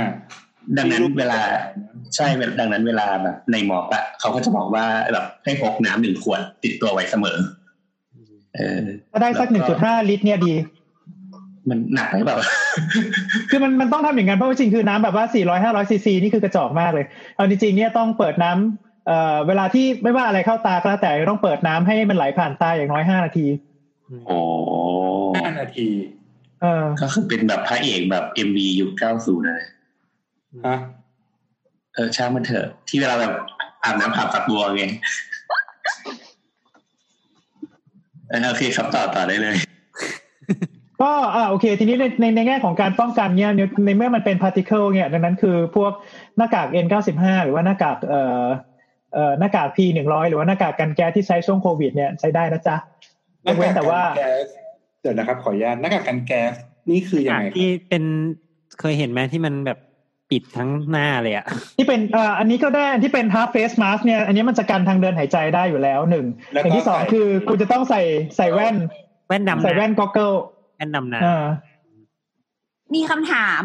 แว่นตาว่ายน้ำได้ปะ แว่นตาว่ายน้ำได้ก็คือก็คืออันนี้ก็คือมันมันการระบบเอ่อการตาออกไปจากไปจากเอ่ออากาศภายนอกเลยดังนั้นคือก็ก็ก็กันก็กันพาร์ติเคิลได้อยู่แล้วแน่นอน แต่ว่าส่วนตัวส่วนตัวนะครับ คือแนะนำให้ใช้แว่นเซฟตี้ไม่แนะนำให้ใช้แว่นกันน้ำใด ๆ เพราะว่ามันเกิดฝ้าได้ ำอืม ฉุกเฉินนะแล้วถ้าเกิดมันฟ้าขึ้นตอน อย่างช่วงนี้อากาศมันมีฝนมันเย็น มันมันฟ้าขึ้นง่าย เกิดอะไรขึ้นจะมองไม่เห็นทางเอา อืมเดินสะดุด แต่วันนั้นนะเป็นวันเซฟตี้แบบที่ครอบอ่ะ แต่ว่ายังยังพอมี รู มากกว่า อืม แว่นว่ายน้ำเดี๋ยวนี้มันเป็นแอนตี้ฟอกแล้วนะ ไม่มันมันคือ มัน คือมันอยู่ที่ว่าใช้นานแค่ไหน คือถ้าสมมติว่าใช้ใช้งานผ่านไปนานประมาณหนึ่งแล้วเนี่ยไอตัวที่มันเคลือบเคลือบแอนตี้ฟอกไว้เนี่ย มันก็จะมันก็จะแวร์ออฟไป ซึ่งซึ่งผ่านไปสักพักหนึ่งก็ฟ้าขึ้นอยู่ดี ประสบการณ์ส่วนตัว โอ แล้ว เค ต่อให้ต่อให้มันมันกันกันตัวกันกันฝ้าได้อ่ะ อืม น้ำมันก็ไหลลงมารวมกันอยู่ดีอ่ะ อืม น้ำที่ทำให้เป็นฝ้า มันก็จะปริมปริมๆอยู่ที่ลูกตา อืม ลำบากอยู่ เออ ไม่ค่อยแนะนำ สรุปก็คือวิธีการป้องกันแบบที่ลุงไรบอกมาก็คือว่าอ่าป้องกันทั้งตาแล้วก็ทั้งจมูกแล้วก็ทั้งปากเนาะ ใช่ โดยที่จมูกปาก อ่า อาจจะเป็นแมสก็ได้ N95 ที่เรารู้จักกันแล้ว แล้วก็ อืม เป็นที่ตาก็ครอบให้มันแน่น ก็ถ้าเป็นเซ แม ฟ สธรรมดาได้ไหมครับแมส แมสธรรมดาแมสธรรมดาก็ก็ก็การพอได้คือคือดีกว่าไม่มีอะไรอ่ะ อืม เพราะว่าอย่างเวลาชุมนุมเนี่ยอากาศมันหายใจลำบาก อืม ถ้าเอ็นเก้าอาจจะเป็นลมก่อนไง อืม อ่าจริงจริงจริง อืม อันนั้นก็คือเรื่องของแก๊สน้ำตาเนอะ ไม่ของเทคนิคอล น่าจะส่งผลแค่นี้ใช่ไหมมีมีอย่างอื่นไหมนอกจากแก๊สน้ำตา แก๊สน้ำตานี่มีชื่อทางวิทยาศาสตร์ไหมอ่ะ มีครับ ต้องเอาด้วยเหรอ มีปะแบบอยากอยากรู้น มีมีมี อะ มี ไร มีมันเป็น คลอโรเป็นซิลิดีน เออเป็นพวกตระกูลสารประกอบเบนซิ คลอโร น โนไนไตรด์ อื อืม มันมีสองสามตัวด้วยนะมันไม่ได้มีตัวเดียว อืม แต่แต่ คือหมายถึง หลั ว่า กการมันเหมือนกันหมดเนาะหมายถึงว่ามันมันเป็นมันเป็นสารที่มันเป็นคริสตัลแบบนี้ แล้วเวลาที่ถ้าสมมติเราโดนเข้าไปเราต้องล้างออกห้ามขยี้ห้ามอะไรอย่างนี้หมด บางตัวไม่ได้เป็นคริสตัลบางตัวเป็น เป็นเอ่อสารละลายเป็นเป็นเป็นของเหลวเป็นลิควิด อืม แต่หลักการเดียวกัน อืม คือล้างด้วยน้ำเปล่า ห้ามถู อืม อืม โอเคอ่ะเรามีสมาชิกใหม่มาแทนพระไปแล้วครับ พระธุดงค์ พอดี กลง พอดีพระต้องไปฉันเย็น เย่ ลุงแอ เย่ นกลับมาแล้วลุงแอนกลับมาแล้วครับ กลับมาแล้วครับกลับมาแล้วครับ อืมเป็นไงครับลุงแอน โดนโดน อะไรนะโดนแกน้ำตาหรือยัง ไม่ได้กลับมาจากมอ ม เพิ่งงานเสร็จอ่าต่อเลยครับ ต่อเลยครับ อยากฟัง ตอนอันอันนี้เราตะกี้เราคุยกันไปแล้วครับ ว่าเวลาที่โดนควบคุมโดยม็อบจะเกิดอะไรขึ้นบ้างตั้งแต่ โดนเสียงเนาะแล้วก็ตั้งแต่ ครับ โดนน้ำอ่า แล้วก็โดนที่อันนี้ก็คืออาวุธเคมี ซึ่งก็คือแก๊สน้ำตา มีอาวุธเคมีอย่างอื่นที่ไม่ใช่แก๊สน้ำตาไหมอ่ะ มากกว่านี้คือผิดกฎบัตร อืม แล้ว กฎหมายในการควบคุมฝูงชนภายในประเทศ แต่ว่าจริง ๆ แล้วเนี่ยอย่างอาวุธเคมีทุกทุกประเภทคือรวมถึงแก๊สน้ำตาด้วยเนี่ยมันมันผิดสนธิสัญสัญญาเจนีวานะคือห้ามใช้ในสงครามเว้ย อืมเขาให้ ใช่ใช่ใช่ เขาห้ามไม่ให้ใช้ในสงครามใช่ไหม ห้ามไม่ให้ใช้ในสงคราม แต่ว่าใช้ควบคุมฝูงชนได้ตามกฎหมาย ตล กฎ ก หมาย เนอะ แล้ว กฎหมายสากลด้วยนะที่ที่มันตลกอ่ะ มันตลก คือ มันขัดขัด ยอม ไม่รู้ อืม อืมแล้ว แต่ มี ว่าในทาง มีอย่างอื่นไหมเราอยากรู้ว่ามีอย่างอื่นที่ที่เวลาเขาอ่ะสมมุติว่าไม่ใช่การควบคุมฝูงชนแล้วแต่เป็นเรื่องในสงครามหรืออะไรเงี้ย เคมีใช่ไหม มาใช้เออที่เป็นสารเคมี ก็มีฝนเหลือง ผลเรื่องคืออะไร ฝนเหลืองเอ้ยชื่อสามชื่อวิทยาศาสตร์คืออะไรนะจำไม่ได้ มัสตาร์ด เอะ ปะมันเกี่ยวไหม อะไรนะ มัสตาร์ดปะหรือสเปรย์พริกไทยอะไรแบบนั้น ไม่เออพวกสเปรย์วิชัยนั่นอีกตัวหนึ่ง อืม เออ เออ ฝนเหลืองมันเป็นตัวที่ตัวนี้คือตัวที่ที่เป็นอะไรเขาเรียกว่าเป็นจุดมืดของประวัติศาสตร์โลกเลยอ่ะ อืม ใน อั กาน ร นี้เป็นเป็นซัลเฟอร์มัสตาร์ด อืม เพราะว่าโดนแล้วมันก็จะแบบว่าพองพองทั้งตัวป่ะ ใช่ใช่ลอกหมดเลย อืม เออ คือมันแรง ก็เป็น มา ซัลเฟอร์มัสตาร์ด ม คือมันมันไม่ได้แค่ทำลายตัวเราอ่ะ ม มันทำลายแยกอ่าต้นมงต้นไม้ใบหญ้าทุกอย่างเลยใบหงิกหมด อารมณ์เหมือนพาราคอตอ่ะ อืม อืม ก็คือระคายเคืองในระดับ เป็นสารเค ที่ มี สูง ที่ กว่า ดับไอเครื่องมากอะไรประมาณ ใช นั้น ่ ถ้าถ้า แล้วก็ ถ้าสมมติจับพัดจับผูแล้วไปโดนทำไงฮะลุงอะไร น้ำเหมือน อัน เดิ นี้ ม สวยจริงเพราะ คือคือร้านก็คงช่วยได้บ้างแต่แบบว่าอืมคือเนื่องจากพวกนี้เนี่ยแบบมันมันไม่ได้มั้ยมันไม่มีเวลาแล้ว ไม่แต่ปกติ แล้ว พวกนี้เขาไม่เขาไม่ให้ล้าง เพราะว่าล้างเนี่ยคือตัวมันอ่ะละลายในน้ำน้อย เพราะฉะนั้นเวลาที่เราล้างอ่ะมันจะไหลตามน้ำอ่ะ แล้ว มันก็ไปไปบริเวณที่อื่น ใช่ไหมอ๋อเออ ปกติให้ใช้ปกติเราใช้เคลย์อ่ะ อืมเคลยคือเลย เคลย์คือขี้โคลน ดิน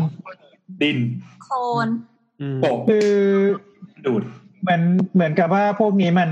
เอ่อมันน่าจะเป็นคือถ้าหากว่าคิดเหมือนสารพาราพอดเนี่ยสารพาราพอดคือมันจะไปดึงอิเล็กตรอนจากจากจากที่จากจากบริเวณรอบๆเข้ามาเพื่อให้ตัวเองมันเติมเพื่อให้เติมเต็มตัวเอง นั้นคือเวลาที่เราเอาโครนเอาอะไรเนี่ย ซึ่งมันเป็นตัวที่ให้อิเล็กตรอนอยู่แล้วเนี่ยไปโปะตรงนั้นเสร็จปุ๊บเนี่ยพาราพอดก็จะหมดฤทธิ์ทันที อืม เออก็คือก็คือคือถ้าถ้าจะทำก็ก็คิดว่าอย่างนี้ยแต่ว่าคือในในแง่ของความรู้ของแบบพวกซัฟเฟอร์มาสตาหรือว่าพวกอาวุธต้องห้ามในสงครามทั้งหลายเนี่ยแบบว่าตอนนี้คือ คือคือไม่ค่อยรู้ไง เพราะ ว่าเพราะว่าเอ โด อน แบนไป มันมันโดนแบนแล้วมันมันมันหายมันหายไปนานมากก็เลยแบบว่าเออไม่รู้เหมือนกันว่ามันต้องทำยังไง พี่แอนมี แต่ว่าพวกสาร อ่าช่วยขยายเรื่องฝนเหลืองนะครับ คือ อันนี้อ่านมาก็เขาบอกว่ามีตอนสงครามเวียดนาม เออ คือสหรัฐอ่ะสหรัฐเขากับพันธมิตรได้โปรยฝนเหลืองลงเวียดนามเนี่ยรวมประมาณ 11 ล้านแกลลอนนะครับ เพื่อกำลัดกำจัดแหล่งหลบซ่อนของกองกำลังเวียดกงกับเวียดนามเหนือที่สงครามทำสงครามกับสหรัฐในเวียดนามภาคใต้ อันนี้คือหลายปีมาแล้ว แล้วพอหลังจากนั้นก็คือมีคนที่ได้รับผลกระทบจากตัวฝนเหลืองเนี่ย คือชาวบ้านนับล้านคนก็ล้มป่วย แล้วก็ส่งผลให้ทารกเกิดมาเป็นผู้พิการ แล้วก็คนที่ได้รับสารพิษจำนวนมากป่วยเป็นมะเร็ง ซึ่งอันนี้ก็เอ่อเราเราเราก็พูดกันในเชิงทฤษฎีว่าไอสารเคมีประเภทต่างๆ ที่มันเคยถูกใช้ในการปราบฝูงชน หรือว่าทำสงครามอะมันมีอย่างนี้ แต่อ่าโดยความเห็นส่วนตัวแล้วก็คิดว่าคงจะไม่มีหรอกในประเทศไทยอะที่เอามาใช้กัน มันดูแรงเกินไปนะมันดูไม่ไม่ อืม ยังไงไม่ไม่มีมนุษยธรรมยังไงไม่รู้ อืม ก็นอกจากนั้นก็จะเป็นพวกเอ่อ nerve gas คือที่ที่แก๊สที่ออกฤทธิ์กับกับทางระบบประสาททั้งหลายได้ เช่นเคยได้ยินแก๊สซาซาลินไหมซาลิน เคยได้ยินไหม อารินไม่เคยได้ยินตอนที่ญี่ปุ่นปะที่มีการปล่อย ใช่ที่ที่ลัทธิโอมชินลิเคียวไปปล่อยแก๊สซาลินในสถานีรถไฟใต้ดิน อืม เออ อืม แล้วก็เอ่อที่ใช้ในการสงครามอีกตัวก็เป็นเป็น VX ชื่อ VX ถ้าเคยดูเรื่อง The Rock อืม E E The Rock The Rock ที่ที่ชอนคอนเนลลี่เล่นอ่ะอืม อ๋อ โอ้โห ครับเก่ามากเลยอะ เอ่อ อี ตอนนี้ อีเมล็ดเคยดู อีอีเมล็ดเขียวๆที่มันแบบว่ามันจะจะปล่อยออกทางจะปล่อยออกทางเครื่องเครื่องบินยิงขี่บรรทุกขึ้นไปแล้วแบบจะปล่อยจะโปรยจะโปรยขึ้นไปในเมืองอันนั้นนั่นคือ VX เป็น nerve gas อย่างหนึ่ง เนิ เอ่อพวกเนี้ยมันมันอืม ร์ฟแก๊สคืออะไรอ่ะคุณลุงลุงอะไรกำลังจะบอกใช่ป่ะเนิร์ฟเนิร์ฟแก๊ส อ่าก็คือ nerve มันมันมันเป็นมันเป็นแก๊สที่ออกฤทธิ์กับเอ่อเกี่ยวกับทางระบบประสาทนั่นเอ่อตัวโครงสร้างของมันจริงๆอะมันเป็นยาฆ่าแมลง เป็นเหมือนยายาฆ่าแมลงสมัยก่อนที่เราเรียกว่าเป็นออร์แกโนฟอสเฟต อืม เอ่อหน้าที่ของมันก็จะไปกระตุ้นพวกเอ่อระบบประสาทอัตโนมัติ อืม เอ่อตัวหนึ่งที่จะทำให้อ่ามันมีสารคัดหลั่งเพิ่มขึ้น น้ำลายเพิ่มขึ้นเอ่อลำไส้บีบตัวเพิ่มขึ้นคือแบบคนไข้ก็จะมาด้วยแบบว่ามีอาการชัก น้ำลายฟูมปากเหมือนคนกินยาฆ่าแมลงอ่ะ อืม เอ่อน้ำตาไหลขี้ไหลฉี่ไหลเอ่อแล้วก็แบบว่าเอ่อเอ่อพวกพวกสารคัดหลั่งอ่ะเต็มปากหายใจไม่ได้ประมาณนั้น อืม เอ่อการการไปบังอะไรนะ ไปคอนโทรลประสาทอัตโนมัตินี่แปลว่าไอ้อะไรในร่างกายที่มันเป็นกลไกออโต้ที่เราไปบังคับขมิบมันไม่ได้เนี่ย มัน ใช่ มันคใช่ลายหมดเลยคลายหมดเลยใช่ไหมครับ ใช่ใช่ใช่ประมาณนั้นประมาณนั้น อ๋อทุกอย่างมันเลยไหลออกมาเป็นแบบธาตุไฟเข้าแทรก อ่าประมาณนั้น ครับ อืมดังนั้นก็คือเคมีคอลเนาะมีมีไหม ซึ่งของพวกนี้ มีบ้างไหม ที่เราพูดรอบหลังเนี่ยมันไม่ได้ใช้ ไม่ได้ใช้แล้วอืม ว่าจะไม่ได้ใช้แล้ว เพราะว่ามันดูไรมนุษยธรรมเกิน มันไม่ น ได้ อกนอกนั้นก็นอกนั้นก็จะมีสารเคมีบางอย่างที่แบบว่า ถ้าสมมุติว่ามีคนไปเย้ยวๆกันตรงนิคมอุตสาหกรรมอาจจะมีสารเคมีรั่วได้ก็ แต่นั้นคง อันนั้นอีกเรื่องหนึ่ง ไม่เกี่ยวมั้ย ก็ ก็จะเป็นพวกคลอรีนกับแอมโมเนียที่ที่เป็นสารเป็นแก๊สระคายเคืองที่ค่อนข้างอันตรายอืม อืมโอเค ในม็อบในม็อบคงไม่มีคนใช้แน่นอน ในในในในการชุมนุมคงไม่ไม่ไม่น่ามีใครใช้แน่นอนเพราะมัน คือถ้าใช้มาเนี้ยแบบว่าอนาคตไม่เหลือแล้ว ทั้งทั้งคนใช้ทั้งคน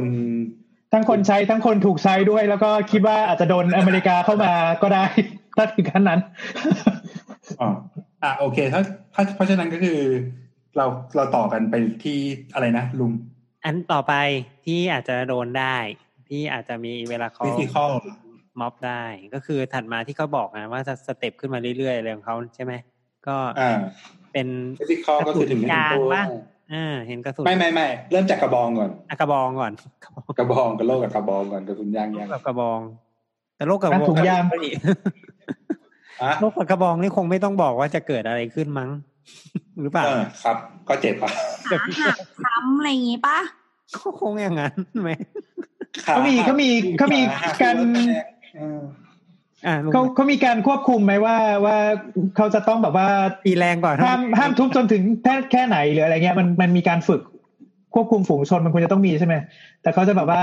ทำตามนั้นไหมว่าแบบจะต้องจะต้องถึงแค่ไหนมีจุด มีจุดตรงไหนที่จะถูกเคาะก่อนอะไรเงี้ย เออ ถ้าเราถ้าเราจำได้เหมือนไอตอนที่อเมริกาเขาประท้วงกันแล้วมีอะไรนะ ที่แบบที่ที่มีคนที่มีวิดีคลิปวิดีโออะว่าแบบคนหนึ่งแบบว่าไม่พอใจแล้วตำรวจก็ทุบใหญ่เลย แล้วทุบจน ทุบจนแบบว่า คือรู้แล้วว่ามันล้มแล้วอะก็ยังทุบอยู่อะไรประมาณอย่างนั้นน่ะ เออ อย่างนี้ก็ไม่รู้ว่าอย่างไง คือคือคือโดยโดยหลักทั่วๆไปมันแค่แบบว่า เอ่อให้ให้ไม่ต่อต้านหรือว่า ทุบ ให้ ให้ สา สาามามร ร ถ ถอะไรประมาณอย่างนั้น ใช่ไหม ให้สามารถจับได้โดยที่ไม่ต้องใช้ความรุนแรงมากกว่านั้นนะมันไม่ใช่แบบว่าต้องเอาให้ตายอ่ะเออ อืม คือ แต่ว่าอันนี้อันนี้ถ้าพูดแบบกลางๆก็คือว่า เราตอบไม่ได้ว่า ณเวลานั้นเนี่ย อะไรเป็นอะไร คนคนคนที่ทำงานอ่ะ เขาอาจจะมีอารมณ์ อืม ซึ่งมันก็เป็นไปได้ว่าแบบเออเขาก็เขาก็มีอารมณ์อ่ะ อืม แต่ว่าถ้าถ้าพูดในแง่ของหลักการก็คือ แค่ให้ควบคุมได้ อืม ไม่ไม่ไม่มาดันต่ออะไรอย่างเงี้ย อืม เพราะฉะนั้นเบื้องต้นเขาก็เลยใช้โล่ดันอย่างเดียว อันนั้นก็คือโล่และกระบอง ซึ่งเป็น โล่เฉยๆก่อนด้วยตอนแรกกระบองยังไม่ แต่ มา แบบเหมือนเหมือนกาดเหมือนกาดที่แบบว่าเขาดันโอตาออกไปจากเวทีไอดอลอะ อะเคยโดนเหรอจำจำขึ้นเวทีเหรอ ไม่เคยไปเว้ย แม่มาบอก ก็คือก็คือใช้โล่ดัน ถ้าบอกว่าเคยไปสิ ใครจะ แต่ อาจจะสวย แต่โล่ ได้ โล่ที่ว่าเนี่ย มันมันก็ อืม มันก็มันก็มันก็คลุมมิดอะเนาะก็ป้องกันการบาดเจ็บของทั้งสองฝ่ายด้วย ไม่ใช่แบบว่า เอ่อป้องกันฝูงชนทำร้ายตำรวจอย่างเดียวแต่ว่า ถ้าถ้าถ้าด้วยตัวโล่เองอะตำรวจอะเอื้อมมือไปทำอะไรไม่ได้เพราะโล่มันต้องคิดกัน อืม มันถึงจะกันได้เออ คือไม่มีไม่มีช่องให้แบบว่าเข้าไปตีซ้ำหรือว่าอะไรอย่างงี้ ไม่มีช่องให้ตำรวจยื่นมือไปตีด้วย แล้วก็แล้วก็ตัวโล่ทางทางด้านหน้าก็จะต้องเป็นแผ่นแผ่นเรียบๆ จะต้องไม่มีไม่มีบริเวณแหลมคม เออไม่ใช่โล่ เป็นแผ่นโค้งเป็นแผ่นโค้ง ไม่ รั ใช่ บแรง โล่ ได้เยอะหน่อย แบบที่เราเห็นในหนังสงครามใช่ไหมที่มีโล่แล้วมีอะไรแหลมๆอยู่ข้างหน้าโล่ด้วย ไม่ใช่อันนั้น อันนั้นสมัยยุคโรมันมาก อันนั้นแบบว่าเป็นต้องตะโกนสปาร์ตาด้วยป่ะ ไม่แต่ว่าทีนี้โล่มันมีสองแบบ ก็คือโล่ที่เป็นพลาสติกพลาสพลาสติกแข็งที่เป็นไอโพลีคาร์บอเนตอะใส ก็คือโล่ที่ใช้ควบคุมฝูงชนแบบที่เราเห็นนะ แล้วก็แล้วอีกอย่างหนึงคือเป็นโล่ที่เราแจกกันตามงานต่าง ใช่ครับ ประกาศเกียรติคุณไม่ ถุ ใช่ ย อีกแบบหนึ่งคือโล่กันกระสุนโล่กันกระสุนจะใช้เวลาที่พวกบุกช่วยตัวประกันปราบผู้ก่อการร้ายอะไรอย่างเงี้ย เมื่อก่อนเราเคยใช้นะ ๆอืม แต่ว่าตอนเนี้ยในไทยอ่ะ ไม่อนุญาตให้ใช้ เพราะว่าเราไม่รู้ว่าหลังโล่มีอะไรบ้าง อืม อืม พวกนั้นก็คือเป็นโล่เป็นโล่ทึบ แล้วก็จะมีรูให้มองแค่นั้น อ่า คุณคุณคุณคุณว่าเคยเห็นในภาพ เมื่อก่อ ข่าน ว เคยใช้เมื่อก่อนก่อนก่อนปีห้าสามเคยใช้เอออันนั้น อันนั้นอันตรายแล้วก็ปัจจุบันก็ไม่ใช้ แล้วโล่โล่มันผลิตจากอะไร อ่ะ ปกติเป็นพวกโพลีคาร์บอเนตครับครับพลาสติกแข็ง พลาสติกธรรมดา อืม แต่ว่า เกรด ธรรมดาธรรมดาแต่ว่ากันกระสุนได้นะ เกรดเกรด เกรด หน่อยใช่ไหมกลุ่ม เกรดดีหน่อยแล้วก็หนาประมาณหนึ่ง เป็นเกรดเดียวกันกับแว่นตาเซฟตี้อะแหละ อืม หนา ประมาณ หนาหนาแค่ไหน คือว่าถ้าถ้าระดับแว่นตาเซฟตี้เนี่ยมันก็กันกันมิสไซล์ออบเจกต์ได้ประมาณหนึ่งแต่มันไม่ใช่การกระสุนแน่นอน มันเออเออ มันไม่ได้กันกระสุน มันกันสะเก็ดได้ เออ อืม แล้ว หมายถึงว่าตัวโล่ใส่นะ แต่ถ้าเป็นตัวโล่ทึบเนี่ย มันซ้อนกันหลายชั้นน่ะ มันมีโลหะด้วย อืม เออ ทีนี้แล้วรถรถกระบองอ่ะ กระบอง กระบองเหรอครับ มีกระบองสองแบบครับ หุ้มยางกับไม่หุ้มยาง อืม ต่างกันไงอะคะ ไม่หุ้มยางก็ไม้ดุนๆเลยอะ อืมไม้ธรรมดาเนี่ยเหรอ ไม้หน้า แต่ ตั ตี ด ก็แตกอะ อืม อืม อืม อันนี้เราพูดเรื่อง กระบอก เราพูดเรื่องลำดับความความแรงในการบังคับใช้ ใช่ ไป ใช่ ยัง ใช่เนี่ย ไม่ได้พูดเรื่องลำดับแต่ว่า เนื้อหาไล่ตามลำดับ อ๋อโอเคโอเค เอ่อ ในรบรบกวนแบบรีแคปอีกทีได้ไหมครับว่าแบบเขาเขาเบาสุดเป็นยังไงยังไง ตั้งแต่มีน้ำมีแก๊สซ้ำตาอะไรพวกเนี้ยครับ เสียงเริ่มจากเสียง อ่าเสียงก่อน อือฮึ เสียงก่อน เสียงน้ำ อืม แล้วอะไรวะ เสียงน้ แสง เออ แสงก็แสง เออ แสงเบาสุด แสงแล้วก็เสียงเสียงก็ใช้เครื่องเครื่องยิงเสียงแบบ long range เอ่อ อ่า ก็คือคลื่นความถี่ประมาณหนึ่งความเอ่อความดัง ค คาววาม ม ดัง เข้มเสียงประมาณร้อยหกสิบเดซิเบล Max Max ให้ให้เครดิตเขาหน่อยว่า Max แค่ร้อยหกสิบ แม็กซ์แค่ร้อยหกสิบ อ่าประมาณ อืม รถบรรทุกสองสามคัน บีบแต่พร้อม บีบ กั แต่ น พร้อม ๆ กัน ตรงหูเรา อ๋อ อืม อ่าอ่าอ่าคือคือไม่ได้ทำลายตัวร่างกาย แต่ว่าเป็นการหยุด เป็นการหยุดใช่ ต้องมีความปลอดภัยประมาณหนึงอันนี้เหมือนเป็นเป็นกฎในการควบคุมฝูงชนใช่ไหมว่าจะต้องไม่ไป ทั่ว ทำ ไป ลาย ในหลักสากลก็ประมาณนี้ อ่าโอเคครับต่อครับ แล้วก็พอเสียงน้ำ อ่า น้ำก็จะเริ่มมีการบาดเจ็บได้ อันนี้คือน้ำเราอ่าหน้าวันที่เราอัดก็คือสิบแปดตุลาเนี่ยผ่านการใช้น้ำมาแล้ว ทางงานใช้น้ำมาแล้ว อืมครับ ก็คือบาดเจ็บได้แต่ว่า แต่ว่าเออมันก็มีวิธีที่เราจะเลี่ยงก็คืออะไรนะเมื่อกี้ หอบ หมอบ ไอ ใช่ไหม อืม อ่าหมอบ ตะกี้ แล้ว โบอสไปหาเพิ่มมาให้ บอกว่าก็คือถ้าเป็นแบบการป้องกันตัวจากแรงดันน้ำเนี่ยก็คือให้หมอบลง เห็นรู พื้ ป น แกร็บ ปิดหูผ้าปิดปาก อืม อืมอืม นะเอามือปิดหู ใช่ โอเค เราก็เห็นอินโฟกราฟิกเหมือนกันว่าถ้าเจอน้ำแบบอย่าวิ่งหนีเพราะเดี๋ยวมันถ้าโดนแรงถีบปั๊บมันคว่ำ ได้ อย่าอยู่แนวตั้ง อยู่แนวตั้งอืม แล้วก็ต่อจากน้ำเมื่อกี้เราพูดถึงระเบิดควัน อืม อ๋อระเบิดควัน เปิดควันก็ก็หลักๆ คือมีเสียงทำให้ตกใจแล้วก็มีควันที่เข้าไประคายตานิดหน่อย อืม อืม ก็เหมือนก็เหมือนโดนเหมือนโดนควันทูบอะไรแถวๆเนี้ย แต่แต่ ไม่อะไรมาก อ่า เออ ถ้าใครที่ทำงานอยู่สันเจ้าก็จะได้เปรียบตรงนี้คือฝึกมาเยอะ ก็ช่วยได้นะ ว่าเหมือ เป็น นมะเร็งไปแล้ว เหมือนเวลาผัดกะเพราแล้วได้กลิ่นฉุกว่า โอ้โห เฮ้ยอันนี้เอาชีวภาพ อันนี้ไม่ไหวนะ แล้วก็แล้วก็ต่อจากระเบิดควันก็คือแก๊สน้ำตาที่ไม่ใช่แก๊ส อืม แก๊สน้ำตาใช่ไหมไม่ใช่แก๊ส เออ อืม เพราะแก๊สน้ำตาที่มันไม่ใช่แก๊ส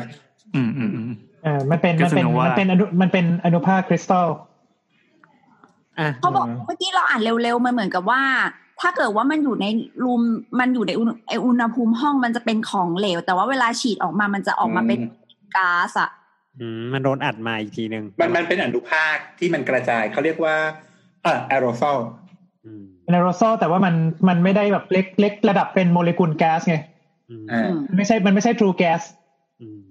อ่า แต่แต่คิดถึงไอ้นั่นน่ะไอไอสเปรย์ฉีดยุงอ่ะ อืม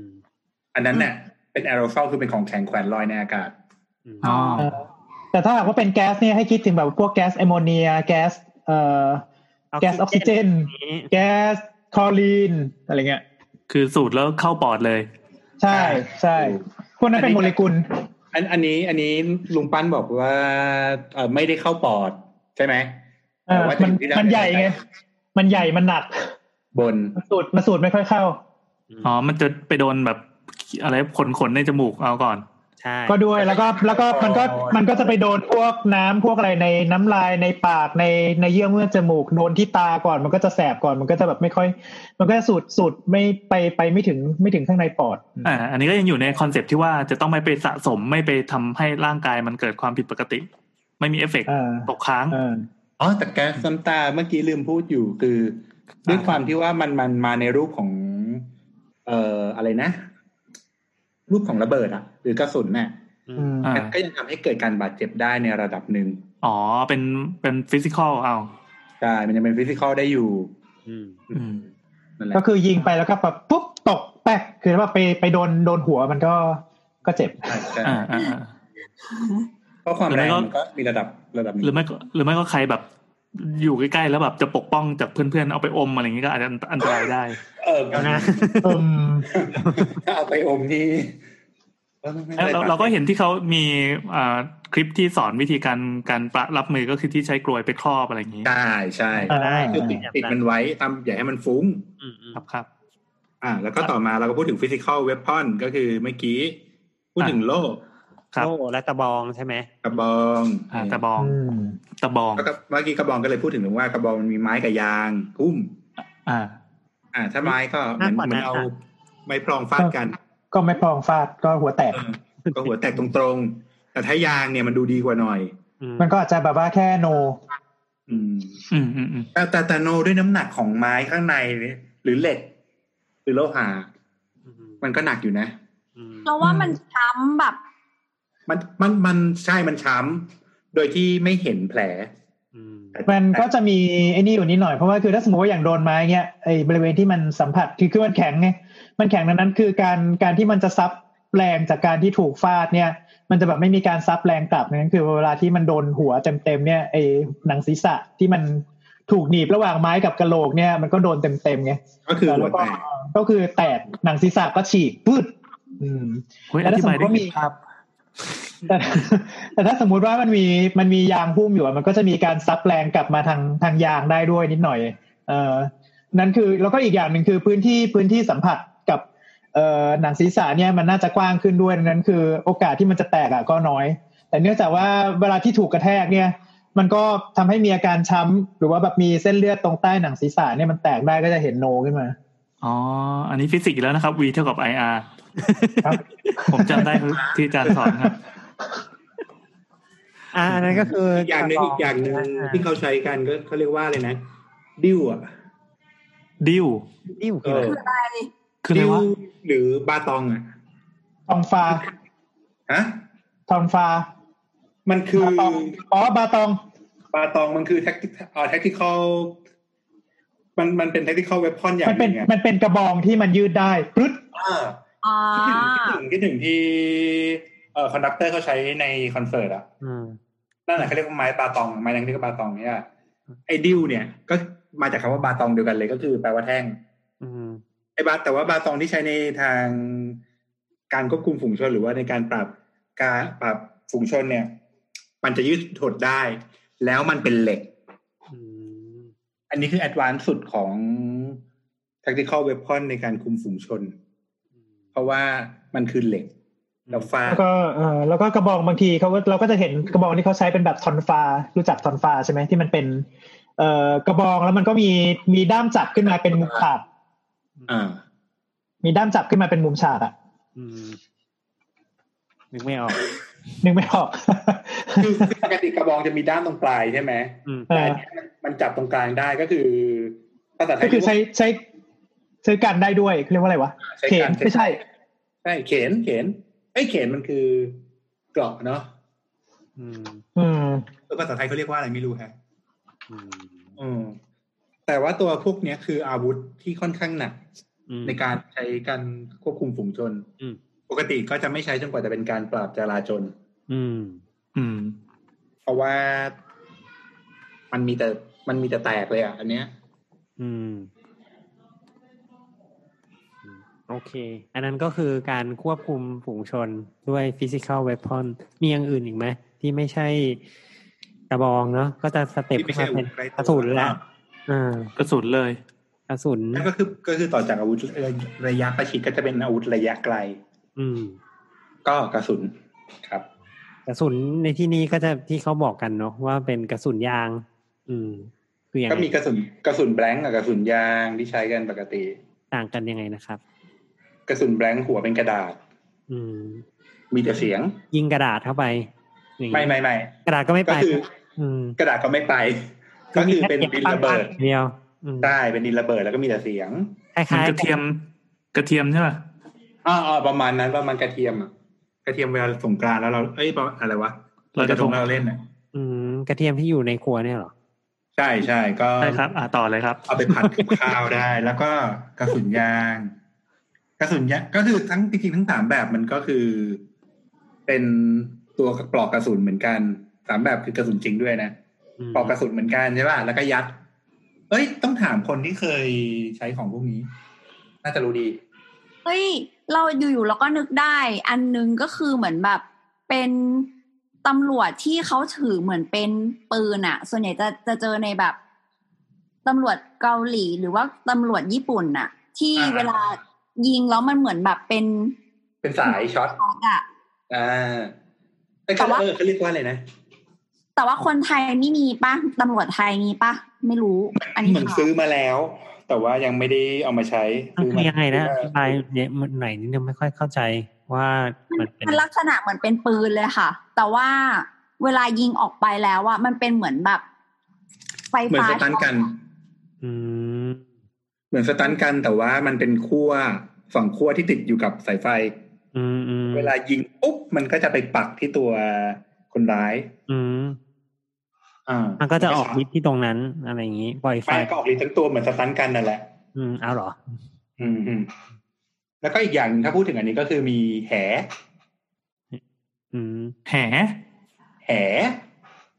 แหมีสองแบบ จับปลาเนี่ยเหรอ ใช่ใช่ มีแหมีสองแบบคือแหแบบไทย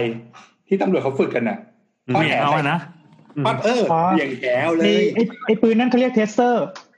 เออ aggressor ปืนช็อตเมื่อกี้อ่าอ่า เทสเซอร์ ก็คือเวลาที่เล็งปุ๊บเล็งไปเสร็จปุ๊บมันจะยิงขั้วสองขั้วเข้าไปปักที่คนร้ายปึกแล้วมันก็จะส่งกระแสไฟฟ้าไป อืม อืมทำให้แบบว่าดีคาปาซิเตตอืม นี่คือปฏิเสธแปลว่าอะไรครับ ดีปะ นะแปลว่าทำให้แบบว่าไม่สามารถไม่สามารถกระทำการใด ๆต่อได้ เอา แห นี่ แหแหแบบไทยนี่จะจะแบบว่าเป็น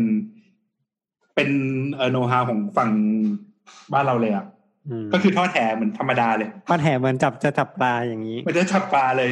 เขาเขาเริ่มฝึกกันแต่ไม่ยังไม่เห็นเอามาใช้กัน แล้วก็อีกแบบหนึ่งก็คือปืนที่ยิงแล้วก็เป็นตะข่าย เพราะว่าตอนนี้เอาไปตอนนี้อาจจะเอาไปจับปลาอยู่ เดี๋ยวรอรอ ได้เพราะน้ำท่วมไง ก็เลยตำรวจเลยไปจับปลาอยู่ทุยไม่ใช่ ซึ่งจริงๆอาวุธพวกเนี้ยค่อนข้างปลอดภัยหมายถึงว่าไอ้พวกแหพวกอะไรเนี่ย จะปลอดภัยกว่า อืม อืมแต่ว่ามันใช้กับคนจำนวนมากไม่ได้ อืม อืม มันมีแบบปืนยิงแห่อะไรอย่างงี้ด้วยป่ะ ใช่ใช่ครับ มีปืนยิงด้วย ปุ๊บแล้วก็แบบว่าเข้าไปครอบ อ่าใช่ แต่มันใช้ได้แค่ครั้งเดียวต่อหนึ่งคน อืม เพราะเพราะว่าขนาดมันเล็กไง อืม อืม อืมอืม มันมันใช้กับฝูงชนไม่ได้โอ้ อันนี้เราอัดกันมานานยังครับ สัก นานละ นานแล้วเหรออ่ะเดี๋ยวเราเราจะได้ขออ่าแทรกเป็นช่วงอาวุธอื่น ๆ แล้วกันที่เขามีการมีการใช้แล้วก็อยู่ในเอกสารเป็น PDF ของของสตชนะของงานตำรวจแห่งชาติ มันชื่อ ครับผม ไฟล์ ถ้าเกิดว่าใครจะไปค้นก็ลองไปหาการบริหารงานตำรวจกับการควบคุมฝูงชนนะครับเขาจะมีไฟล์ PDF อยู่ในเว็บของตำรวจเลย ก็มีอาวุธอย่างอื่นที่ไล่ตามระดับ ในการแก้ไขปัญหาชุมนุมเรียกร้องทำไมใช้คำนี้วะก็มีอาวุธแนวแบบเพื่อใช้สังหารเลยก็มีใช้สังหารอืมก็เช่น อาวุธปืนพกอาวุธปืนยาวเนี่ยโดยทั่วไปจะไม่อนุญาตให้ตำรวจเนี่ยแสดงอาวุธนี้ในการชุบชุมควบคุมฝูงชน เอาแค่แสดงก็ไม่ได้นะนะ อืม เออเพราะแสดงแปลว่าแปลว่าจะใช้ แต่ทั้งนี้ คือห้ามพกเลย เอ่อไม่ไม่แสดงไม่แสดงก็คือตำรวจอะพกปืนอยู่แล้ว คือเขาบอกว่าแต่ทั้งเนี้ยไม่ตัดสินในการใช้อาวุธดังกล่าว เพื่อการป้องกันพยันตรายต่อตัวตำรวจเอง แล้วก็ผู้อื่นตามพลวัตพอสมควรแก่เหตุ ซึ่งอันนี้ก็ดุลพินิจของเจ้าหน้าที่ และหลักสิทธิมนุษยชน หรือที่ได้กำหนดไว้ในกฎการใช้กำลัง ซึ่งเขาก็จะมีกฎควบคุม คือไฟล์ อ่า PDF เนี่ยสนุกมากเลยนั่งนั่งไล่อ่านอยู่มีแบบประมาณเป็นร้อยๆหน้าเหมือนกัน แต่ก็มันจะมีพูดถึงพวกอ่าหลักการใช้หลักการปฏิบัติว่าจะต้องแรงแค่ไหนอะไรเงี้ยอ่ะเราเราขอโฟกัสแค่ตัวอาวุธประเภทต่างๆแล้วกัน หรือยุทโธปกรณ์ประเภทต่าง มีมีอะไรที่น่าสนใจไหมนะแอน ๆ อ่ามีอย่างอื่นอีกเช่น หมาตำรวจ มา อ๋อ ตรวจ เออ โอ้ อ่าหมาตำรวจ เออ ตอนเนี้ย ดอกจันก็คือเขาบอกว่าไม่อนุญาตให้นำมาใช้ควบคุมฝูงชนเอาจริงๆมันเคยถูกถูกใช้มาแล้วในสมัยก่อน มาต้อง อันนี้มันเป็น อันนี้มันเป็นไบโอโลจิคอลเวพอน เดี๋ยวขอขออนุญาต เดี๋ยวก่อน พูดเรื่องหมาตำรวจนิด หมา นึง ตำรวจนี่คือ ได้เลย หมาหมาหมาที่ถูกฝึกมาใช่ไหม อาเซเชียนอะไรพวกนั้น อ่ามาว่า พ มา อดีวัน ไม่ใช่ พอดีวัน ตำรวจตำรวจเลี้ยงหมาอยู่ที่บ้านก็เลยเอาไปด้วย ไม่ใช่ไม่ใช่ไม่ได้ไม่ได้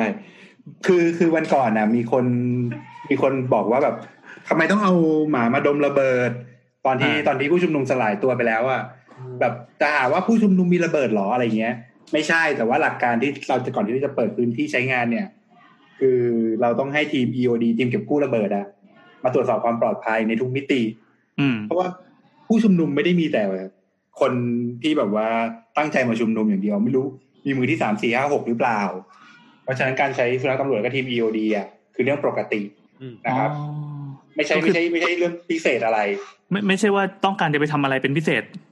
ไม่ใช่แบบว่าเฮ้ยต้องมีใครวางระเบิดแน่เลยหรืออะไรอย่าง อ่า เงี้ย อ่า ไม่ อ่ะ ใช่ มัน เหมือนอย่างตอนนั้นที่ที่เราไปลาดดำเนินก็จะเห็นมีรถ EOD จอดไว้อยู่ตอนแรกก็ อ่า คิดว่าแบบมาเพื่อตัดสัญญาณมาอะไรแต่ว่าเข้าใจว่ามันจะต้องเป็นหลักมาตร Standby ปฏิบัติมาตรฐานอยู่แล้ว ใช่ใช่ทีม ก็คือเขาเป็นทีมเดียวที่มีไอ้เครื่องตรวจ เครื่องตรวจอาวุธระเบิดอ่ะ อ่าอ่าอ่า วัตถุระเบิดเออนั่นแหละ ก็เหมือนมีอุปกรณ์อยู่ในรถในในแลบ ใช่ อะไรของ เขา เขา จะพร้อมกว่าคนอื่น ครับ อ่ะนอก มีอ จา ย่ากงอื่นไหมครับนอกจากหมาตำรวจ อ่าอ่าเมื่อกี้หมอประวินว่าอะไร อ่ะเปล่าเนี่ยแหละจะจะถามว่ามีอย่างอื่นไหมที่ อ่าอ่า นอกจากหมาเนี่ยอืม เขาบอกว่าคือไม่ไม่ให้ใช้นะ คือไอหมาเนี่ย ทีนี้ การใช้อ่ะ ไม่ให้แม้กระทั่งเอาไปตั้งเป็นจุดสกัด หรือว่าควบคุมพื้นที่การชุมนุมด้วยซ้ำหรือการสลายฝูงชนก็ไม่ให้ใช้ แต่อาจนำมาใช้เพื่อการป้องกันสถานที่หรือบุคคลสำคัญ ก็คล้ายๆว่าไปกับ VIP อะไรเงี้ยหรือว่าการตรวจค้นวัตถุระเบิดอ่ะอย่างที่ว่าเมื่อกี้ กรม ตามที่ผู้ตามที่ผอบอสั่งการ อีกอย่างก็คือม้าตำรวจ หมาตำรวจนี่ถ้า ใช่เรามีเราเรามีทีมตำรวจมาด้วย ในไทยก็มีใช่ไหม มี มีมีมี อ๋อก็ เวร มาใช้ควบคุม เวร ฝูงชนได้ ตามที่ผอบอสั่งการแต่จะไม่นำมาใช้สลาย เพราะว่าคือก็เป็นสัตว์อะนะเราเราคุมไม่ได้อะ มันวุ่นวายไม่รู้ เออ แล้วไม่รู้ แล้วก็ ว่ามันจะดีหรือมันจะไม่ดี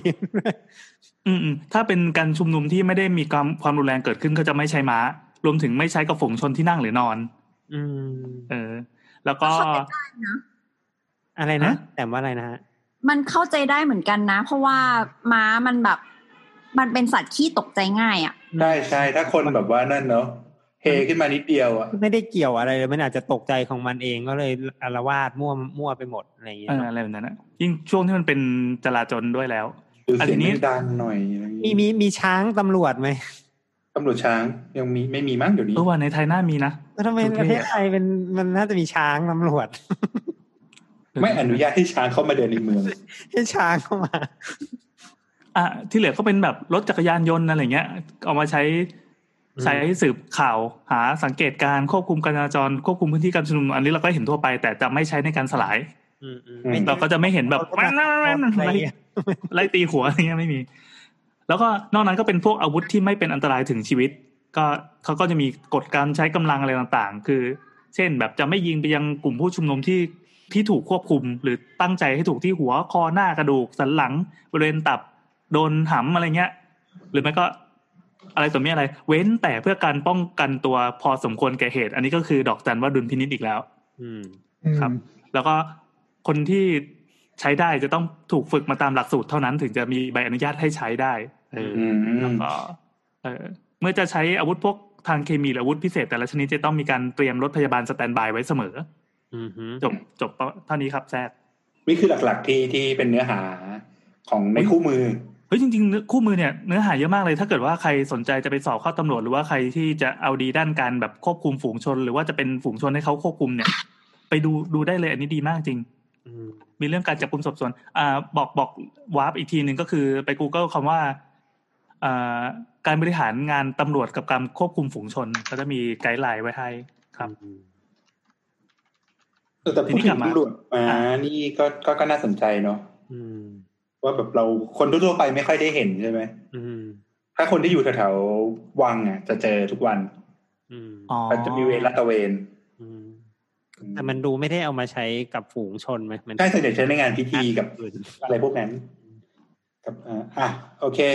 อ่ะทีนี้ ไม่ อันนี้คือเรื่องเรื่องของการควบคุมด้วยสิ่งต่างๆ แล้วเนาะของต่างๆ ทีนี้เราอยากจะมาดูผลกระทบต่อคนที่อยู่ ไม่ได้อยู่ณตรงจุดทุมนุมนั้นบ้าง อืม ก็คือผลกระทบ ก็คือ คนรับมือเนาะก็คือลุงไร การรับมือใช่ไหม มาสัมภาษณ์ลุงไรดีกว่า ว่า อันนี้โฟกัสโฟกัสไปที่หมอที่จะต้องคอยรับมือจากอ่าผลจากการการการปราบอะไรอย่างนี้ใช่ไหม ลุงไรบอกไม่รู้ลุงไรอยู่เนี่ยกำลังชุมนุมอยู่ แต่พอ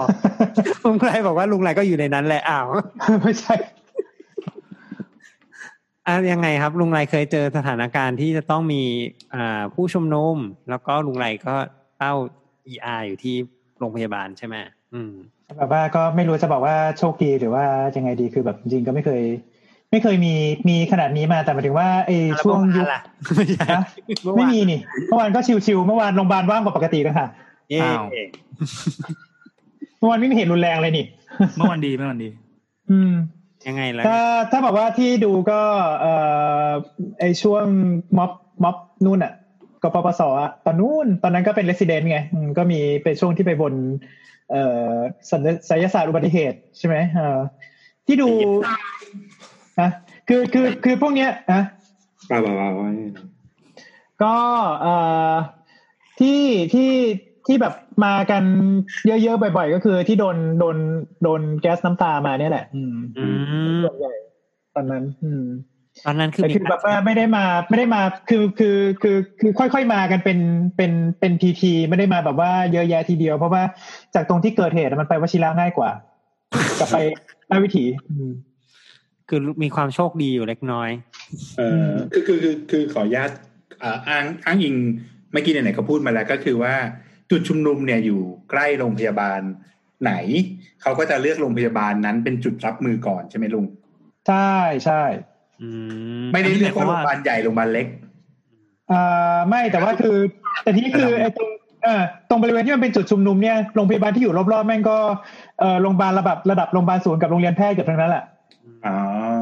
เขามีการเตรียมตัวกันยังไงบ้างลุงไร เออเนี่ยอยากรู้คือถ้าเป็นม็อบ การติดต่อไหม ถ้าเป็นม็อบก่อนหน้า เราจะเห็นสัญญาณเป็นระดับวันหรือระดับสัปดาห์ แต่ถ้าคราวเนี้ยระดับชั่วโมงหรือระดับนาทีได้วยซ้ อืม ำเช่นอ่าสมมติว่าประกาศเอาเย็นนี้สี่โมงเย็นปึ๊บประกาศตอนบ่ายสามครึ่งที่สถานที่แห่งนี้เขามีการเตรียมการอะไรในทีม ER ไหม ก็ที่อย่างเอ่อล่าสุดเมื่อวานเนี่ยใช่ไหมก็คือก็มีคุยคุยกันบ้างกับระหว่างหมอสันกับเอ่อทาง ER เองว่ามีอะไรบ้าง ที่ที่จะต้องทำก็เช่นบอกว่าถ้าสมมุติว่าเกิดเหตุเอ่อมีคนมาปริมาณปริมาณหนึ่งหรือว่ามีโดนแก๊สน้ำตามาเนี่ยที่แน่ๆคือ ตอนนี้จะต้องจัดบริเวณสำหรับล้างตัวอยู่ภายนอกก่อน เออ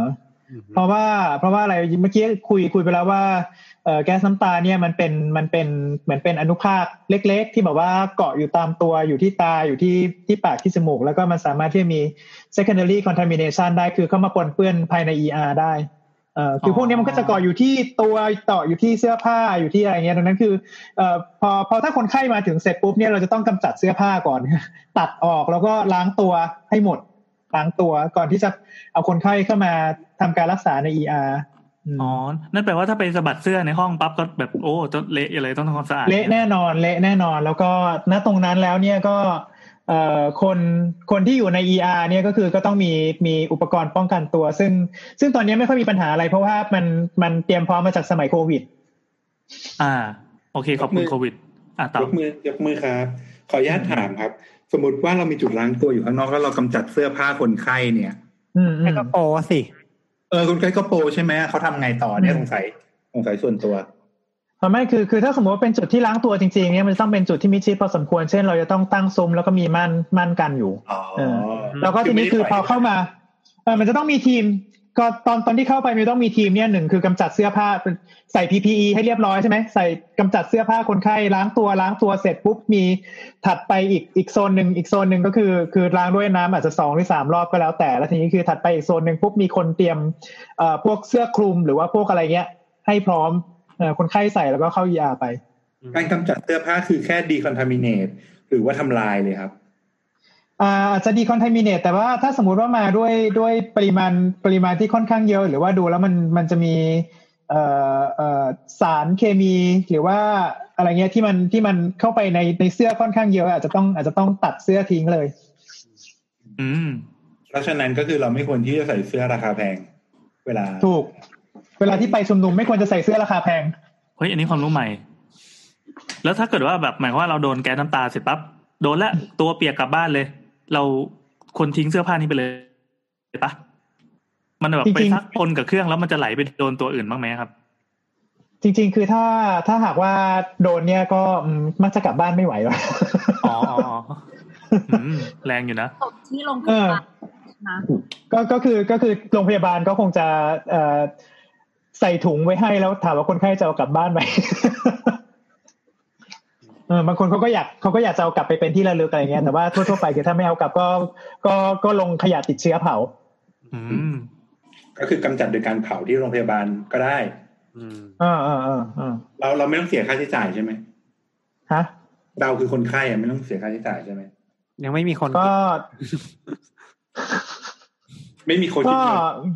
ยังไม่มีคน เออก็ก็ก็ไม่รู้คือตรงเนี้ยมันก็จะเป็นเป็นเรื่องของ mass casualty ที่แบบว่าว่าคนไข้เข้ามามันก็อยู่ที่บอกว่าตรงเนี้ยมันยูเซฟได้ด้วยหรือเปล่าเว้ย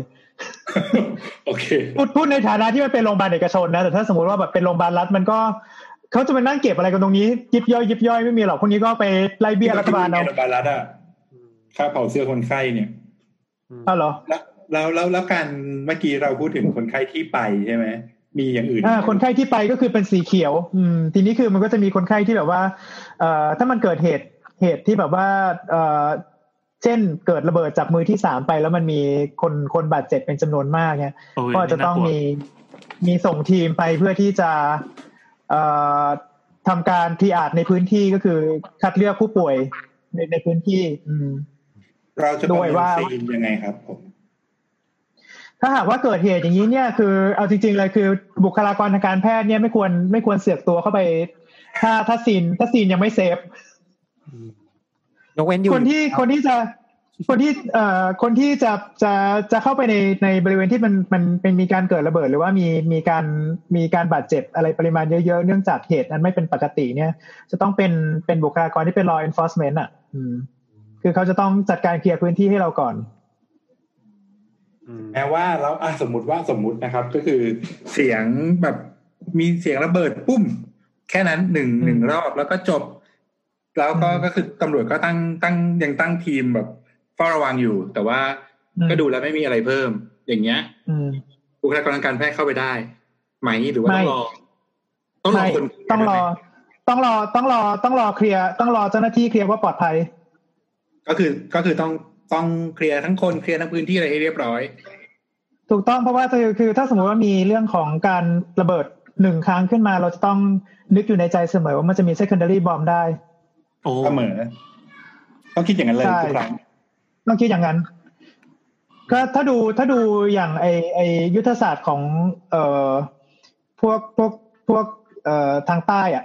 ก็คือมันจะมีระเบิดเล็ก ๆ อยู่อันหนึ่งเพื่อล่อเจ้าหน้าที่เข้าไปแล้วก็ตุ้มระเบิดลูกใหญ่มาอีกหนึ่ง เดอรี่ใช่ใช่ อืม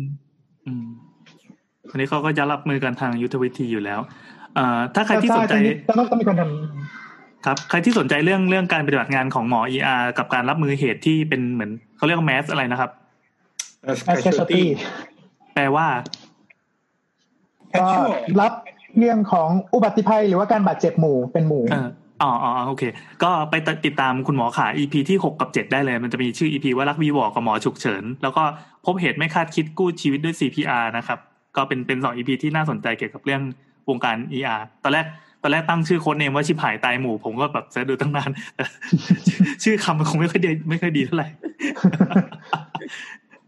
โอเค เอออันนั้นก็คือในกรณีที่มี mass casualty เกิดขึ้นเนาะอืม ก็แล้วโรงพยาบาลแต่เราก็หวังว่าควรจะไม่มีไม่ไม่ควรจะมีเหตุใดๆเกิดขึ้น แล้วเราเอาเอาความเป็นจริงเนี่ยโรงพยาบาลโรงพยาบาลที่ลุงไรอยู่เนี่ยเขามีการเตรียมตัวกันมากน้อยแค่ไหนอะในถึงว่า อืมได้โคกับโรงพยาบาลอื่นไหมว่าใครจะเป็นคนรับไปหรือว่าอะไรประมาณอย่างเงี้ย หรือว่ามี เอาตรงๆเอาตรงๆเลยนะ ตอนเนี้ย อืม เออไม่มี เพียงแต่ว่าเพียงแต่ว่าถ้าพูดถึงแผนแผนอุบัติภัยหมู่ หรือว่าแผนรับการบาดเจ็บเป็นหมู่คณะเนี่ยก็ก็ก็มีอยู่แล้วก็คือซ้อมกันอย่างน้อยปีละสองครั้งอยู่แล้ว อืม อืมอืมอืม แต่ทีนี้คือพอพอพูดถึงเรื่องของการเอ่อชุมนุมหรือว่าบวกลบกับการสลายฝูงชนเนี่ย อืม เอ่อไอเรื่องไอเรื่องไอเรื่องที่ควรจะต้องเอาเข้ามา เช่นการล้างตัวหรือว่าการดีคอนท m i ิเนตสารพิษ หรือว่าการเอ่อในแง่ของของกฎหมายหรือว่าอะไรพวกเนี้ยพวกนี้ยังยังยังยังไม่ค่อยมีการเตรียมตัวมากนักอืม ก็ก็คงต้องคุยกับผู้บริหารต่อไปว่าถ้าถ้าการชุมนุมมันมันยกระดับหรือยืดเยื้อต่อไปเนี่ยคงจะต้องมีแผน อืม แต่ปัจจุบันยังไม่มีเนาะยังไม่มีแบบว่าติดต่อกับตำรวจว่าเอ้ยตรงนี้มีชุมนุมกันอยู่อะไรเงี้ยไม่มี ตอนนี้ยังไม่มีตอนนี้ก็คือว่าน่าจะมีน่าจะมีแผนที่แบบว่าเก็บอยู่ในแฟ้มสมัยสมัยนู้นอะ อ๋อ โอเค แล้วแล้วเราใช้แผนปกติของของอุบัติภัยหมู่เนี่ย มาปรับประยุกต์ใช้ก่อนได้ใช่ไหมครับ ก็น่าน่าจะใช้ได้อยู่แล้ว ก็คือว่ามันก็จะมีแผนอยู่แล้วว่า ถ้าสมมุติว่ามีอุบัติภัยหมู่อย่างเช่นเอ่อคนไข้เข้ามาทีเดียวมากกว่า 20 หรือ 30 คนเนี่ยจะต้องเอ่อที่อาจยังไงแบ่งคนไข้ไปทางไหนเอ่อคนไข้หนักมากหนักกลางหนักน้อย แล้วก็จะต้องมีมีหมอจุดไหนบ้างที่ที่ที่จะต้องเข้ามา แล้วก็จะต้องตามไปเข้ามาในโรงพยาบาลบ้างหรืออะไรเงี้ยก็มีอยู่ อืมอืม ต้องมีอยู่แล้วแหละทุกทุกทุกโรงพยาบาลที่จะผ่านเอชเอะอืม อืมอืมโอเคนั่นก็เป็นเรื่องที่น่าสนใจมาก ทีนี้ก่อนจะจบเนี่ย ก็อยากจะ อยากจะพูดถึงอีกอันหนึง ที่อาจจะมีคนนึกถึงน้อยเวลาพูดถึงม็อบ แล้วก็เรื่องของอะไรเรื่องของสุขภาพในช่วงนี้ครับ ก็คือ คนที่ไม่ได้อยู่ในม็อบเลย แล้วก็ไม่ได้อยู่ที่โรงพยาบาลด้วยนะครับ แต่ว่าเสพข่าว อืม อิน วั อิ น น นี้อินมากก็คือติดตามทุกวินาทีว่าเกิดอะไรขึ้น ดูทีวีนั่งไถดูว่าตอนไทม์ไลน์ดูว่ามีอะไรเกิดขึ้นบ้าง เออ อันนี้ก็ต้องสารภาพว่าผมก็เป็นหนึ่งในนั้นนะครับ คือ คือไปร่วมม็อบมาแค่ไม่กี่ครั้งคืออย่างสามวันที่ผ่านมาเนี่ยมีธุระจะต้องอยู่ข้างนอกตลอดเลยไม่ได้เข้าไป แต่ว่าจิตใจเนี่ยแมันอยู่กับม็อบตลอดเวลา ก็เข้าใจว่าคงมีอีกหลาย ๆ คนที่เป็นอย่างนี้เหมือนกัน อืม แล้วก็บางคนแบบจากเหตุการณ์ที่เกิดขึ้นอะไรเงี้ย ก็รู้สึกจิตใจย่ำแย่นอนไม่หลับ อืม ก็มี จริง ๆ มันเห็นมาตั้งแต่ก่อนหน้านี้แล้วมะหมายถึงว่าไม่ใช่แค่ครั้งนี้ หรือว่าช่วงนี้เท่านั้นนะ ทุกครั้งที่มีข่าว ที่มีข่าว จริง ๆ มันก็เป็นข่าวที่มันเป็นด้านที่มันยังไงล่ะ ที่มันมีความขัดแย้งเกิดขึ้นเนอะคนที่ได้ได้เห็นได้ฟังก็อาจจะมีอารมณ์ติดตามไปด้วยกันกับ ไม่ว่าจะเป็นฝั่งไหนหรือฝั่งฝั่งไหนก็ตามอะนะครับ ครับ แล้วก็สถานการณ์มันเดเวล็อปตลอดเวลา ใช่แล้วมันก็จะรู้สึกเหมือน พออินปุ๊บก็จะมีการ เอ้ยอยากดูต่อ อยากฟังต่อ เออ อ่าก็จะทำ อันนี้ ให้เกิดการติดขึ้นมา อันนี้แค่แค่การเสพข่าวที่มันไหลมาเป็นมิติเดียวนะ ถ้าเกิดว่าเป็นแบบมีคนมาเถียงด้วยเนี่ย ก็เป็นอีกระดับหนึ่ง ใช่ก็จะหลุดไปอีกรอบหนึ่งอะไรประมาณ เออ อะไรอย่างเงี้ยอืม ครับ ซึ่งมันเราว่า อันนี้มันก็จะทำให้เกิดภาวะทางด้านจิตใจเนาะที่ที่ที่อาจจะอาจจะส่งผลกระทบต่อการดำเนินชีวิตประจำวันนะบางคนก็อาจจะแบบกินไม่ได้นอนไม่หลับใช่ปะ เครียดสเปิร์มหด เครียดเออ ฮะ หรือว่าบางคนอาจจะทำให้ เป็คนเหร วา อ มคนรอบข้าง นุ่ง แย่ ความ ลง เรามีแบบเหมือนอินดิเคเตอร์สองสามอย่าง คืออันหนึงคือรู้สึกว่าหงุดหงิดง่าย อืม อีกอันก็คือรู้สึกว่าต้องการอยากรู้ข่าวสารเพิ่มเติมตลอดเวลา อืม แล้วก็บางทีเราจะแบบเหมือนแบบดูข้อความแบบวนไปวนมาซ้ำๆแล้วก็แบบทำให้รู้สึกนอนไม่หลับ อืม คือถ้ามันมีมันมีสองสามอันเนี้ย อันนี้คือเราแนะนำว่าให้เหมือนแบบหยุดอะแล้วก็คือ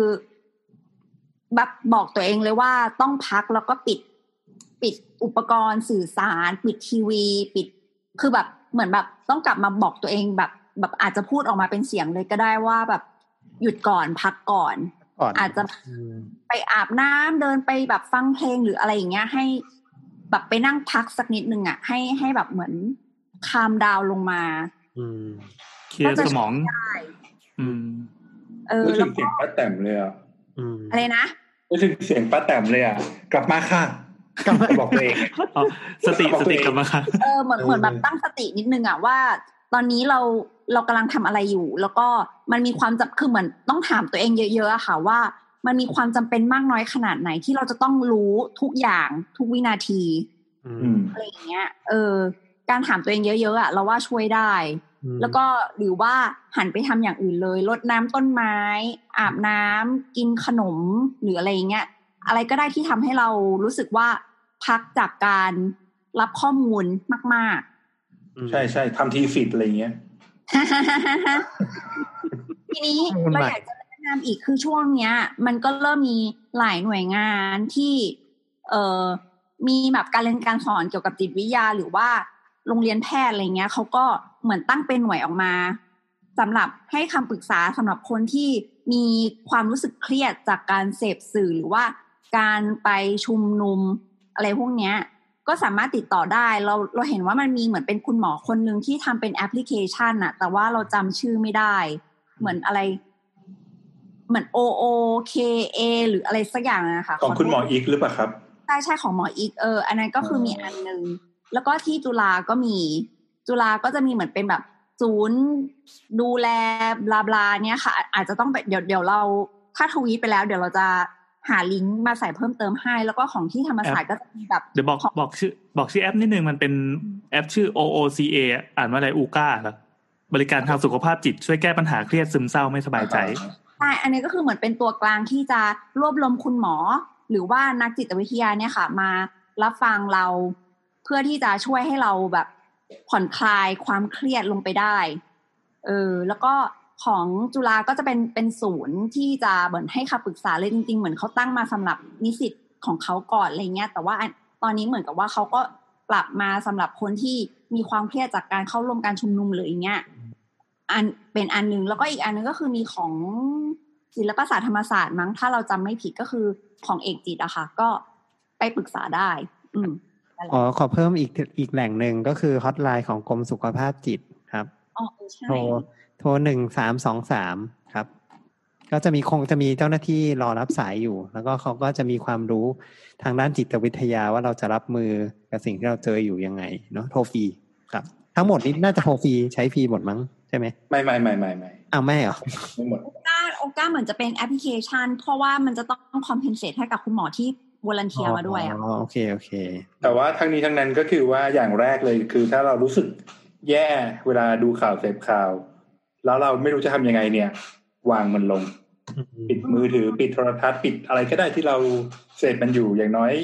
ไปกินข้าวไปอาบน้ำเนาะ ม อะไรก็ได้ ด้วย คือเราคือเราจะไม่ถูกหาว่าอีกนอแลนใช่ไหมอย่างเงี้ย ก็ไม่เราไม่ได้หมายความว่าเราให้ อยู่บ้าน เล เลย ยรู้หรอก มันมันเหมือนกับว่าสมมติถ้าเกิดว่าคุณรับข่าวสารมาก ๆ อ่ะ เวลาคุณเครียดไม่รู้ตัว มันจะ มันจะทำลายทั้งตัวเราเอง แล้วก็ทำลายแบบคนรอบข้างด้วย อ่ะ เหมือนกับว่าเวลาเราเครียดเงี้ย บางทีเราจะแบบแผ่รังสีออกมา โดยที่เราก็ไม่รู้ตัวแล้วมันทำให้คนที่อยู่รอบข้างอ่ะ ไม่โอเค รู้สึกว่าเออ ใช่แล้วก็ แล้ว มันมันอาจจะส่งผลถึงแบบเอ่อ performance ในการทำงาน หรือว่าความสัมพันธ์กับคนรอบข้างเนี้ยค่ะ ก็อยากจะให้เหมือน พักสักนิด เทคโนโลยีเออ นิดนึง จริงๆ เรามองว่าการที่พักสักนิดเนี่ยมันอาจจะได้เอาข้อมูลที่เราได้รับไปมาประมวลผลใหม่ ใช่ ไตรตรองด้วยอะไรเงี้ย มันก็ไม่ได้หมายความว่าเราจะทิ้ง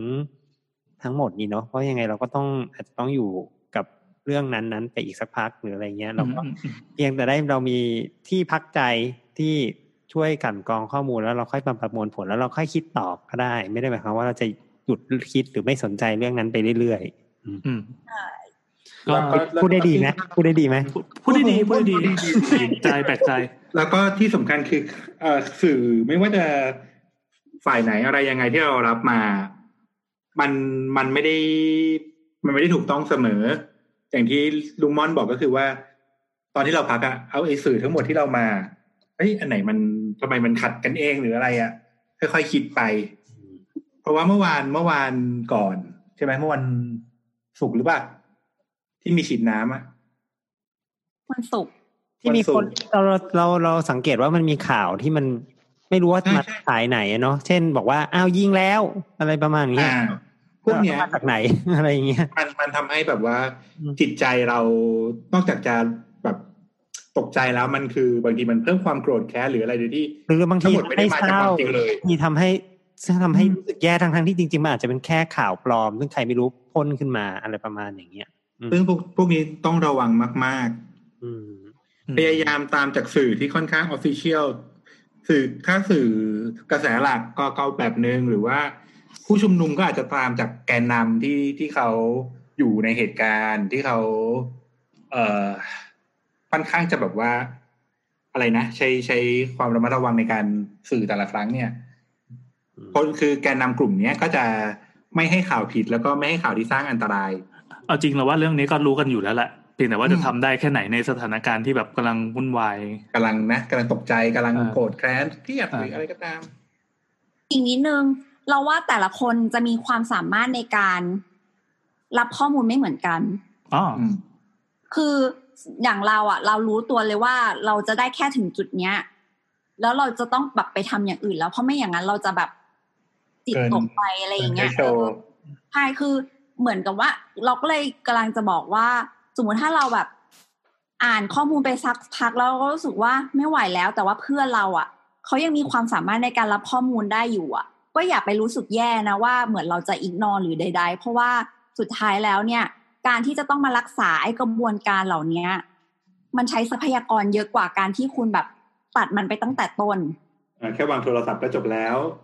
ใช่ ไปกลับมาถ้าถ้าสนใจก็กลับมาดูใหม่ อืม เออ อะไรอย่างเงี้ย คือเราเราอยากจะบอกไว้ก่อน เพราะว่าการการที่คุณจะต้องมาแบบ